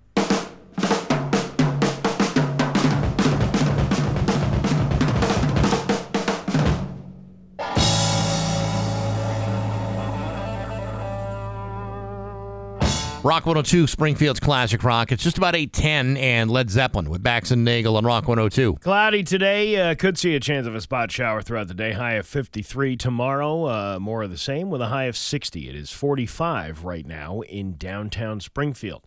Uh, Hastings, Nebraska. You ever been there before? I have never been there. Uh, the, I always wanted to go to the, like the Dakotas. Or in, in Nebraska, all those states, uh, the plain states. The plain states? Yeah, I always wanted to just uh, look and see a big, giant open field. Yeah, you know, I've been uh, like uh, Indiana and uh, like oh, uh, Iowa. Yeah. It, it, it ain't much to really look at. Ah, come on. I mean, those wide open expanses, those uh, those, uh, those those fruited plains, they're not uh, they're not all they're cracked up to be. They're remarkably flat. Well, uh, the town of Hastings just uh, installed a six-foot statue of the Kool-Aid Man. A guy oh, from yeah. Hastings named Edward Perkins came up with Kool-Aid in nineteen twenty-seven after messing around in his mother's kitchen. If you happen to be swinging through southeast Nebraska anytime soon, it's uh, outside the Hastings Museum of Natural and Cultural History, which is pretty cool. That's cool. But a recent survey looked at the top brands that remind us of childhood. Kool-Aid, of course, made the list. What uh, what would be on your list of, of brand names? That are no longer around, that I miss? Well, not that they're no longer around, but that they just remind you of your childhood. Uh, let me see. You know, it was like one of those... I, I there. Like, sh- there are certain cereals I used to eat every single day as a kid, mm-hmm. and I, uh, yeah, I can, I can, I can still taste them in my mouth, like, uh, like Cocoa Pebbles. Oh Jesus, I love Cocoa Pebbles. They still make those. I know, but it's like I, I'm a, you know, I'm almost a senior citizen, and I'm like, uh, does that, is that really something I need? You know, they sell at Five Below. What? These like chocolate covered chocolate. Pebbles, Cocoa Pebbles, chocolate-covered Cocoa Pebbles, like in clusters. Ooh, really? They're delicious. Of course they you are. You really need to try those. You know, in my uh, in my fatter days as a as a youngster, yeah.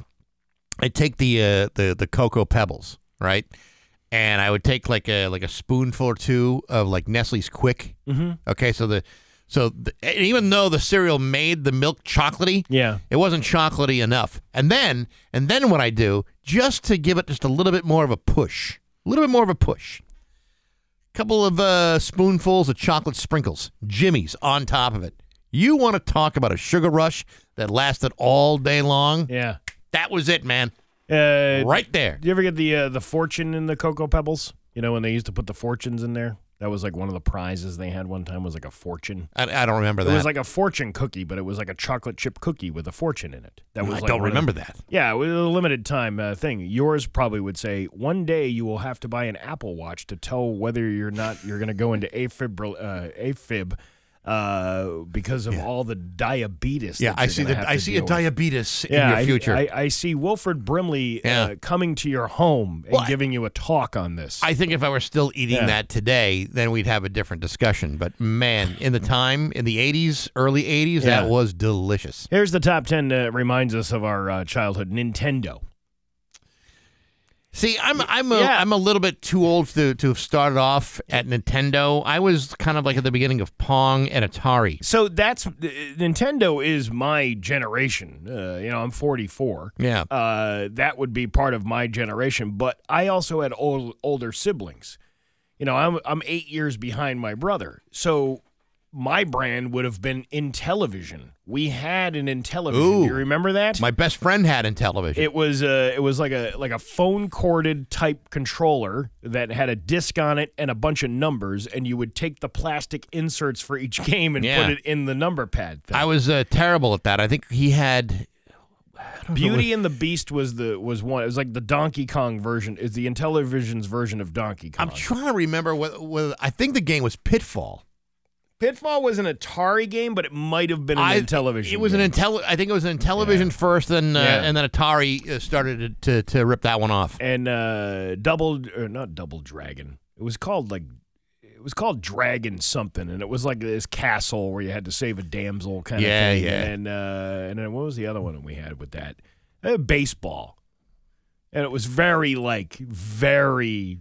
antiquated. Yeah, very like, sixteen-bit yeah. type of baseball. But some of those graphics on the Intellivision were way better than the ones on the Atari. Oh, my God. we were blown. I was blown away by Intellivision. I tried to tell my parents that that's what I really needed, and they said, well, you got Atari. I'm like, yeah, but I need Intellivision. Yeah. I, and they, they never bought that, my argument. Back in like ninety-eight or ninety-nine, I used to play this NASCAR game on the computer, which uh-huh. was really cool, and I don't even remember who the brand name was of it. But it was it was more realistic than any of the games that were out, and then they discontinued making it, uh, whether the company went defunct or whatever. It was like those graphics were still better, you know, from the games that came out ten years later. Right. When I was a kid, uh, this would have been, oh, let me think. This would have been like s- sixth grade, seventh grade, somewhere around there. Yeah. Uh So, you know, Pong came out first. Pong was the, the, the real big one. But then after Pong was the Magnavox Odyssey game console, okay? And it was the same thing as Pong, but it's, like, slightly better. And I remember, like, staying after school because there was a teacher that had one, and they had, the like, the television and the, the V C R thing that was together. You just, like, switched all the cords. And that was, like, our after, after-school activity. playing Magnavox Odyssey. That was our that was our thing. Magnavox Odyssey? Yeah, that was a that was an actual uh, game system. Oh, I never heard of that. Yeah, one it's before. Boring as hell, but it's still. I mean, for if you're in the se- if it's in the seventies and you're like a sixth grade kid, that was fantastic. All right, here's some uh, other uh, ones. Lego. You remember and Legos? Sure I never do. played Legos. I did the. I had I don't know. It was like a Playmobil or something. It was one of the things. It, Constructs. It was called. Remember Constructs? They yes, were like, I do. They were like uh, little I-beams that you snap together with other pieces and you could make. I never had the Legos. I had uh, I had yeah. Legos. I had uh, I had uh, what, I had the Lincoln Logs. I had the Erector set. I had uh, I had all that stuff. Uh, Play-Doh. I had Play-Doh. Uh, Hot Wheels. I used to love. Uh, I had Hot Wheels. You ever had the the track too? I did. I had the track, and you could make it go up in the loop-de-loop. Yeah, that was fun. Yeah, I would like tie it to the, the counter. Yeah, and then uh, you put the track down, you put the loop de loop, and then you put the Hot Wheels down. And uh, the, I, I love. I would Hot do. Wheels. I would start at the top of the couch. Yeah, and it would go like underneath the coffee table and do the loop right after after yeah. the coffee table, and it would like land on my uh, at my sister's feet. I was a lonely fat kid and had no friends or siblings to yeah. play with, so I uh, I would just make up character names. For a, for a number of years when we moved to Rehoboth, we were like I was the only kid on the entire street. Yeah. And only after a couple of years did like another family with kids build a house next to ours. But for a couple of years it was all it was all just me. Oh, really? In my own head. Yeah. I would. Those, uh, those were not good times. I, I was a little advanced in my, my imagination. I would uh, play with the Hot Wheels and have the cop car and all that stuff, and then mm-hmm. I would have to be uh, the. I would pretend I was the cop going oh, yeah. to the family's house to tell them that their son got arrested for stealing another person's uh, Hot Wheels. All in the mind of a child's yeah, imagination. Yeah, yeah, yeah. You know, uh, this is going to cost you a good, a good chunk of bail money. I hope you. Ha- I hope you can put your house up for collateral. You're a kid robbed a liquor store. Yeah. Actually, he robbed a car wash, a really funky car wash with the with foam uh, yep. pads on it and a, and a little squirt gun. Yeah, remember for those thing. days? Yeah, yeah. Sure do. I also remember you know having like a fifteen car pileup of uh, Matchbox cars and then mm-hmm. trying to decipher all the insurance information. Oh, that was yeah. really yeah. tough. Oh well, who's uh, who's belong? All right, who belongs to the Lamborghini or the pickup truck? Raise your hand out of the wreckage if you Which, can figure this out. Do all of you have uh, comprehensive coverage? Uh, Monopoly. I've told you my Monopoly thing where I oh, didn't yeah. know how to play Monopoly because my drunk grandmother would just pretend to have the rules. And then when I was fourteen, going over to a friend's house and going, that's not the way you play Monopoly. Nah, no. Uh, Disney? The, the, so the the, the the the Disney used to have a T V show on Sunday nights every night. Mm-hmm. The Wild World of Disney, or yeah, The Wonderful yeah. World of Disney. That was like a big thing. That was a real big thing. To watch yeah, that. It was on A B C. You had uh, A B C would feature that. Yeah. Yeah. That was awesome. Even though, I mean, it's not the kind. They didn't show the, the Mickey Mouse cartoons or any of that good stuff. They'd show, like, you know, like well, they would nature show, shows and what have you. But they would also, I remember in the eighties, they would show movies that had been out for a few years and then play, you know, that's now time for the T V version of it. Yes. So um, they, they would have that, and, and I think, I'm trying to remember if it was the same night. I think it may have been. Could have been. Mutual of Omaha's Wild Kingdom. Ooh. Ooh, with Marlon good. Perkins. Oh, fantastic. Uh, Mattel. Had lots of Mattel that stuff. That was a lot of Mattel stuff. A lot uh, of Mattel. Nerf. Nerf. A lot of stuff from Wham-O. You ever had the super elastic bubble plastic? No. Ooh, that was good fun. It was this rubber stuff that you squeezed from a tube. Yeah. And you put it on what would normally be seen in the eighties as like a cocaine straw. And then you put it on the top like in, a, in a big ball. And then you, you took your mouth, see?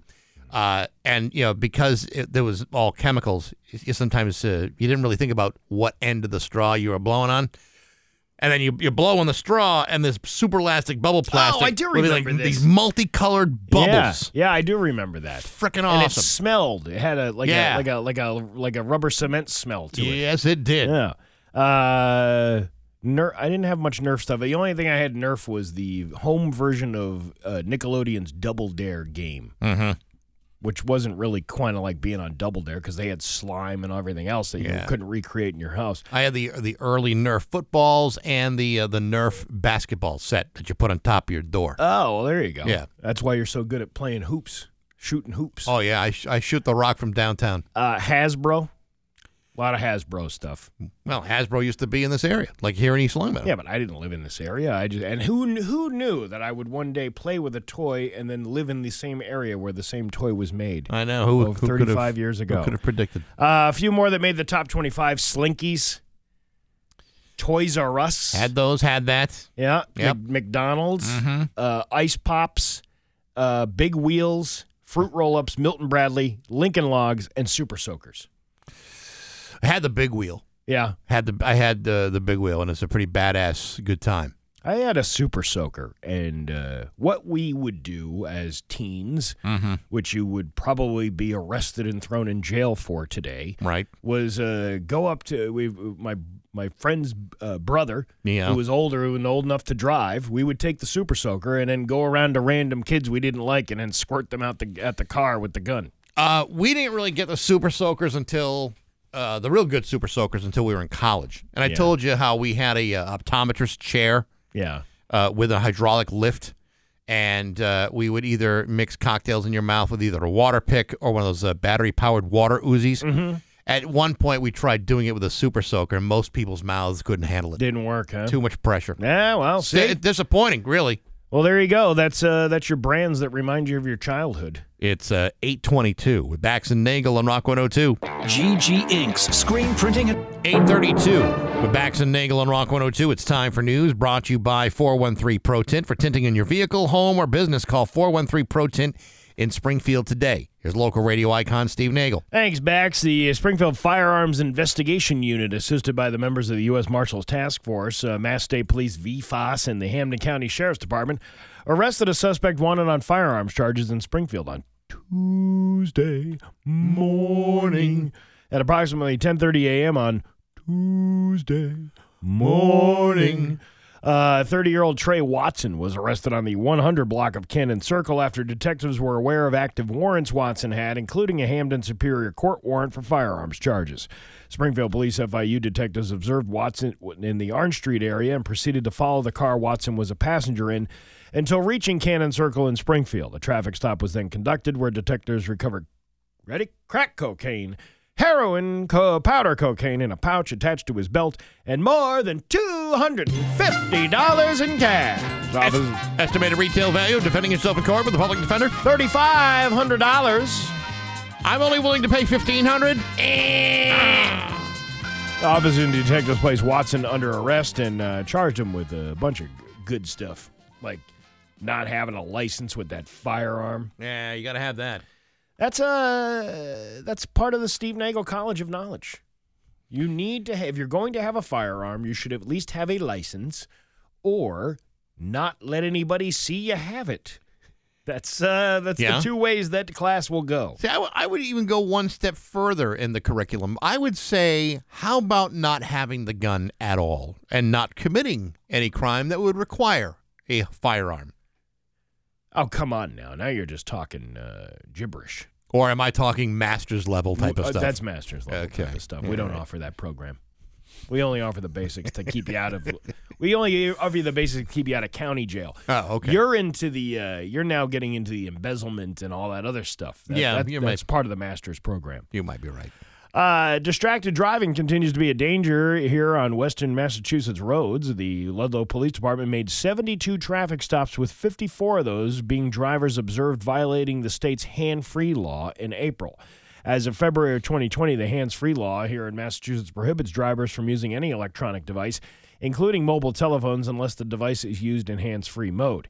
In the Commonwealth, from twenty fifteen to twenty nineteen, fatal distracted driving crashes occurred most often in October, June, and July. I guess what? Because summer fun and people are out, or they're out yeah. apple picking, and I don't know. Uh, maybe I don't know. Uh, maybe that's what uh, what's going on. October, June, and July. Yeah, October for like Halloween and stuff, or October because it's like the uh, it's uh, you know uh, harvest season. Well, that's what I meant. That's where you're picking all the, the bountiful harvest. Yeah, that's what I what I just said. Uh, you maybe uh, you're you're too busy uh, going to that corn, wanting to find the map, Google map of the corn maze that you're going to visit. Yeah, right. You know, that makes sense. Well, let's look at this thing from a satellite view and see if we can figure this out, kids. Whoops, hit a car. I see a forty-year-old yeah. man pissed off and he walked into a corn maze. Maybe that's how that beaver got hit on uh, Route two oh two in Holyoke. Somebody was distracted driving, and uh, the beaver got smashed all over the road. Could be. Uh, firefighters and paramedics in South Hadley could be out of a job come July first. It comes down to dollars and cents, and many taxpayers in the district are looking for more clarification. District one in South Hadley held its annual meeting last week, and taxpayers voted not to fund the salaries of more than forty firefighters and paramedics. Hey, we don't need them. Yeah, listen, you know, uh, fire, E M Ts, I'm sure there'll be no problem in South Hadley for the next twelve months. I'm just, I'm just like uh, picturing what a town meeting uh, that that has done this. You know, a lot. I was saying to to Kevin LaPierre on the phone before, the firefighters union president. I said, yeah, a lot of people don't show up to town meetings. They just have no interest in doing that until yeah. something like this comes to the forefront and going, whoa, we better get to a town meeting. How freaky would it be? Okay, like, so let's say uh, you've been involved in some sort of accident or your house is on fire mm-hmm. and you you rush out of the house or you pull over the side of the road or you know, whatever it may be. You grab your phone, you dial nine one one, and you get, I'm sorry, that, that number is no longer in service. Well, no, the number will work. You'll get to somebody. Uh, it'll just take fifty-five minutes for somebody to arrive. And then by that time, it's still only. Uh, yeah, but if you're, if if you're, if it's the guy from District. Dist- if District Two is picking up the phone yeah. call, and he and he's gonna have that phone running off the hook. Yeah, and he comes over with the last uh, water-filled fire extinguisher. That's all I could find. All we had left is a one bucket. Yeah, I got this uh, from the old town hall. It was sitting in the basement. I'm sorry, I only have a twenty-five foot hose. But I'm just imagining these town meetings with like the these old boomer type uh, people in there yeah. going, ah, we ain't paying that money for them silly firefighters. Ed over here, no, he was an Eagle Scout. He knows how to put a tourniquet on somebody if they get injured. And what do you need a fire inspection for? Nobody, nobody needs that. Oh my gosh. Uh, anyway, uh, one uh, resident who attended the meeting said taxpayers didn't feel com- comfortable passing the two point seven million dollars personal services article. Well, the concerns were that there wasn't enough information on the article about the salaries and how they were going to spend the money. There was not a breakdown of how that money was being spent, said Mitchell Malinowski, a South Hadley resident. The proposed fire district budget is five point two million dollars, more than three percent over the current year. There's been several reasons why the budget has been increased over the year, and a lot of it has to do with call volume. That's according to uh, Fire Captain Jason Houle. Houle states that the district has responded to about three thousand calls for service last year and is on track to surpass that last year. We were wrong. They do not cover Mount Holyoke College. That's District two. But still, mm-hmm. if you don't have that mutual aid, how are you going to cover that, that, cover that area? Well, you know, be that as it may, the uh, the area that is affected is two thirds of the town. So, you know, according to uh, the the the, uh, the union president we talked to today, uh, two thirds of the town. That's yeah. a lot of the town. That's a lot of the town. That's most of the town. That's most of the yeah. town. If you if you had like three things and you put two things over to the side, that's two thirds. Think about uh, that for a minute. I've been working that out all morning long. Think about that. Think about it. I'm thinking. Yeah. A uh, video captured by a Ring camera on Tuesday morning uh, shows a tire falling off a school bus carrying small children in Rocky Hill. The school bus was picking up students on Fawn Run in Rocky Hill when the back wheel fell off. Thankfully, no one was hurt, but it has raised concerns for parents. It's not every day you see a tire rolling down the street, said Will D'Amato. D'Amato had just woken up Tuesday morning uh, when he noticed the back wheel of the bus going round and round down his road. But, well, if I'm not mistaken, don't the people go, on the bus go up and down? No, they go round and round. Oh, okay. Yeah, yeah the wheels in the bus. You're right. The wheels in the bus go round and round. Both uh, rear tires looked like they had come off, and the school bus was sitting on its axle. Wow. A lazy axle. That's yes. what uh, you got there. He also went up to the school bus to see if everyone was okay. D'Amato said the students seemed to be preschool age with an adult supervisor on board. The homeowner of the Ring video. Homeowner says what? Uh, what? Oh, man, you I made gotcha. me fall for it. Uh, says the bus was carrying pre-K students from West Hill and Rocky Hill. D'Amato said after the tire rolled off, a tow truck came for the bus while a different bus picked up the students twenty minutes later. Luckily, all the kids were okay. No ambulances came or anything like that. A parent, Justin Miller, said he just, he couldn't imagine what he would do if his child was on that bus. Well, was your child on that bus? No, but I can only imagine. Unbelievable. I'd be terrified if I was on that school bus. That's not something you'd expect from a school bus. You expect the wheels to stay on. Good job on that man on the street interview. Yeah, you know, yeah, that's my uh, number one expectation whenever I have uh, like tires uh, yeah. changed or whatever, is that the tires stay on the vehicle. That's, to me, that's that's job one. Yeah, the bus company, New Britain Transportation, said the Rocky Hill School District have been left several messages from uh, from W F S B in Hartford. Uh, they have still not received a response. Mm. I would be upset. I would definitely make my opinion heard and let the school board know what I thought about it. This is this is you're interviewing somebody who has nothing to do with this incident. Well, if I were if I were king for a day, I'd have all the bus companies eradicated from the face of the planet. They could hang out yeah. with the South Hadley Fire Department. Yeah, yeah, all the out-of-work firefighters that'll be up there. It just seems kind of ridiculous. Your uh, Pioneer Valley forecast today. We have food waiting for yeah, us. Yeah, I don't know outside. Why you're going on and on. Uh, c- uh, overcast today. Uh, could see a spot shower here and there. High of fifty-three. Tomorrow, more of the same with a high of sixty. It is forty-five right now in downtown Springfield. I'm Steve Nagle, and that's the news on Rock one oh two. Ah, yeah. Getting a Title V inspection. Rock one oh two, Springfield's Classic Rock. It's eight forty-nine. And Van Halen with Bax and Nagle and Rock one oh two. Overcast today with a high of fifty-three. Tomorrow, more of the same with a high of sixty. It's forty-five in downtown Springfield. Judy Matt from the Spirit of Springfield is here. The uh, world's biggest, uh, largest pancake breakfast is happening on May thirteenth on Saturday. It's good to see you. Hi. Hi. Hi, Judy. You can you can speak. You can, yeah, feel free to join us. Yeah. If you, I just decided to wave, folks. If yeah. you can. We haven't seen you since uh, the, the, concert. the concert at Symphony Hall.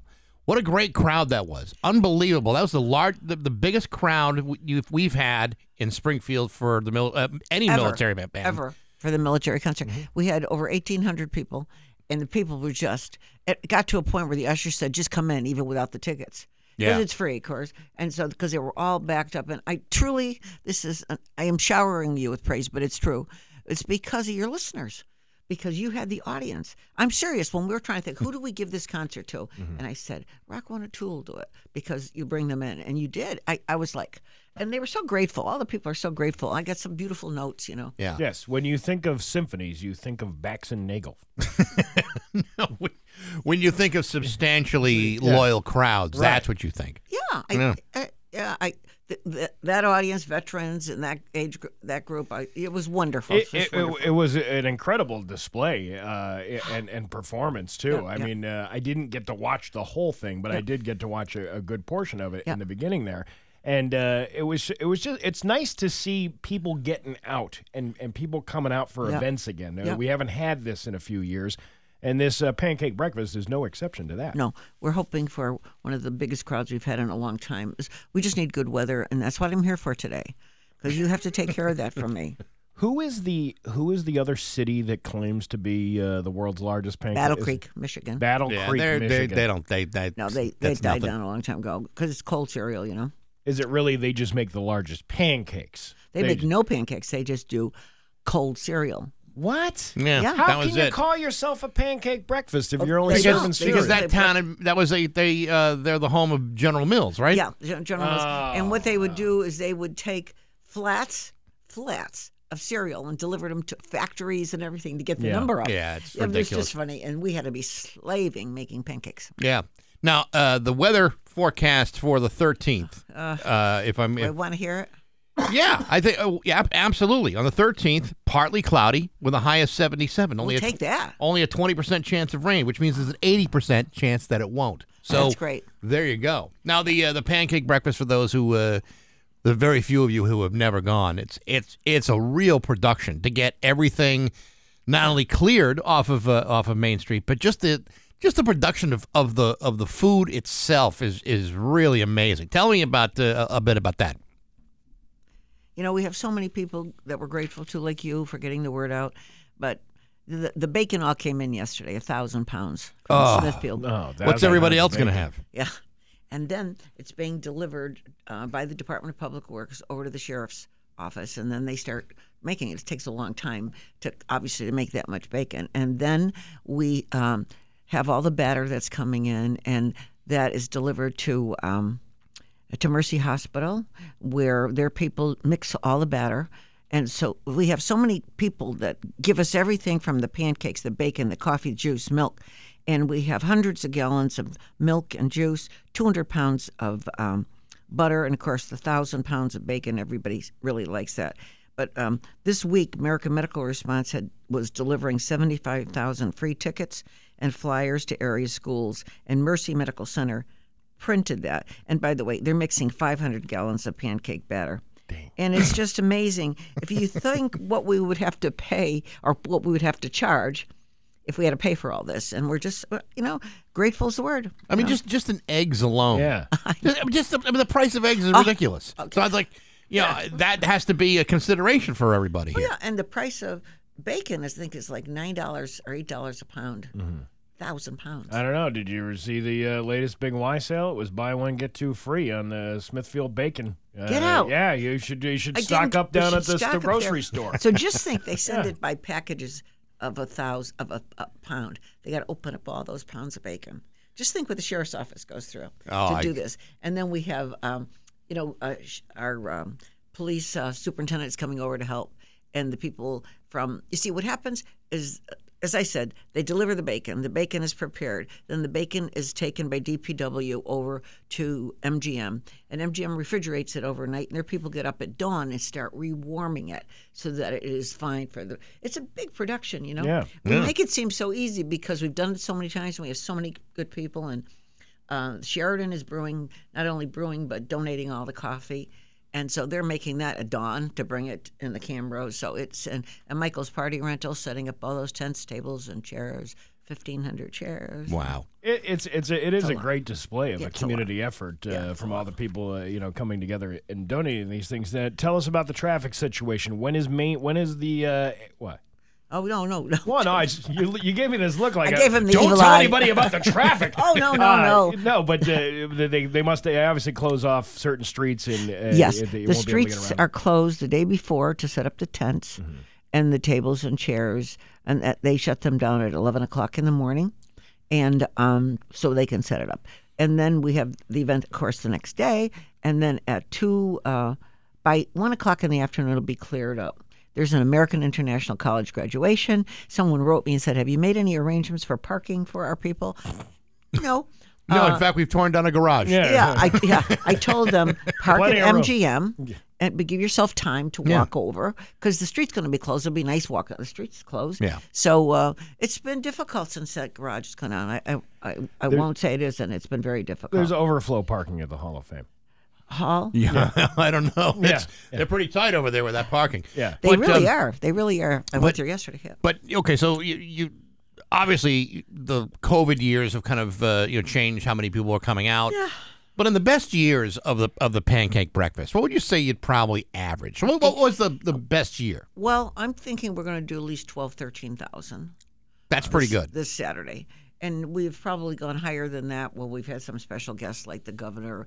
Uh, at one point, we had uh, the whole, you know, the top-tier leadership from the Republican Party, Newt Gingrich, all those people came. Mm-hmm. And as a result, a lot, I have all those pictures when they came into downtown, and I gave them all jackets and all. When you have something really special, they bring more people out. And we've had more than one graduation at one time. We had A I C, and then we had Baypath, and those people enjoy it. And, mm-hmm. um, again... You have to work really hard. You have to pay to come to this breakfast because it's not. That's not the intention. So, um, you know, if your children haven't received their ticket, let us know, because I got a call from one school yesterday. They were shorted three hundred fifty. See, we usually get a list and it says, okay, the Springfield schools. This school is two hundred. We count all these out. It takes mm-hmm. like four mm-hmm. days, and and so we send them out, and A M R delivers them to all the di- different schools. And this one school, I won't say it, this district, they asked for say seven hundred. And then they just divided it evenly. That's yes. not the way it works. And you're getting calls. This one, we're short three hundred, we're short. So we're delivering them around. So, you know, anyway, but um, nobody should have to pay. No children should, should have to pay for this. No, no. no. And, uh, and there's plenty of, like you said, there's plenty of different ways you can get tickets yep. uh, uh, for this thing. Yep. One is by calling the Springfield, uh, Spirit of Springfield, right? Yep, yep. Right. Um, not individually. You know, we would like them, like this woman called. She needed three hundred fifty for her school. So we delivered them out to her. They, wow. they shorted her three hundred fifty. Not us. The, their offices shorted yeah. them.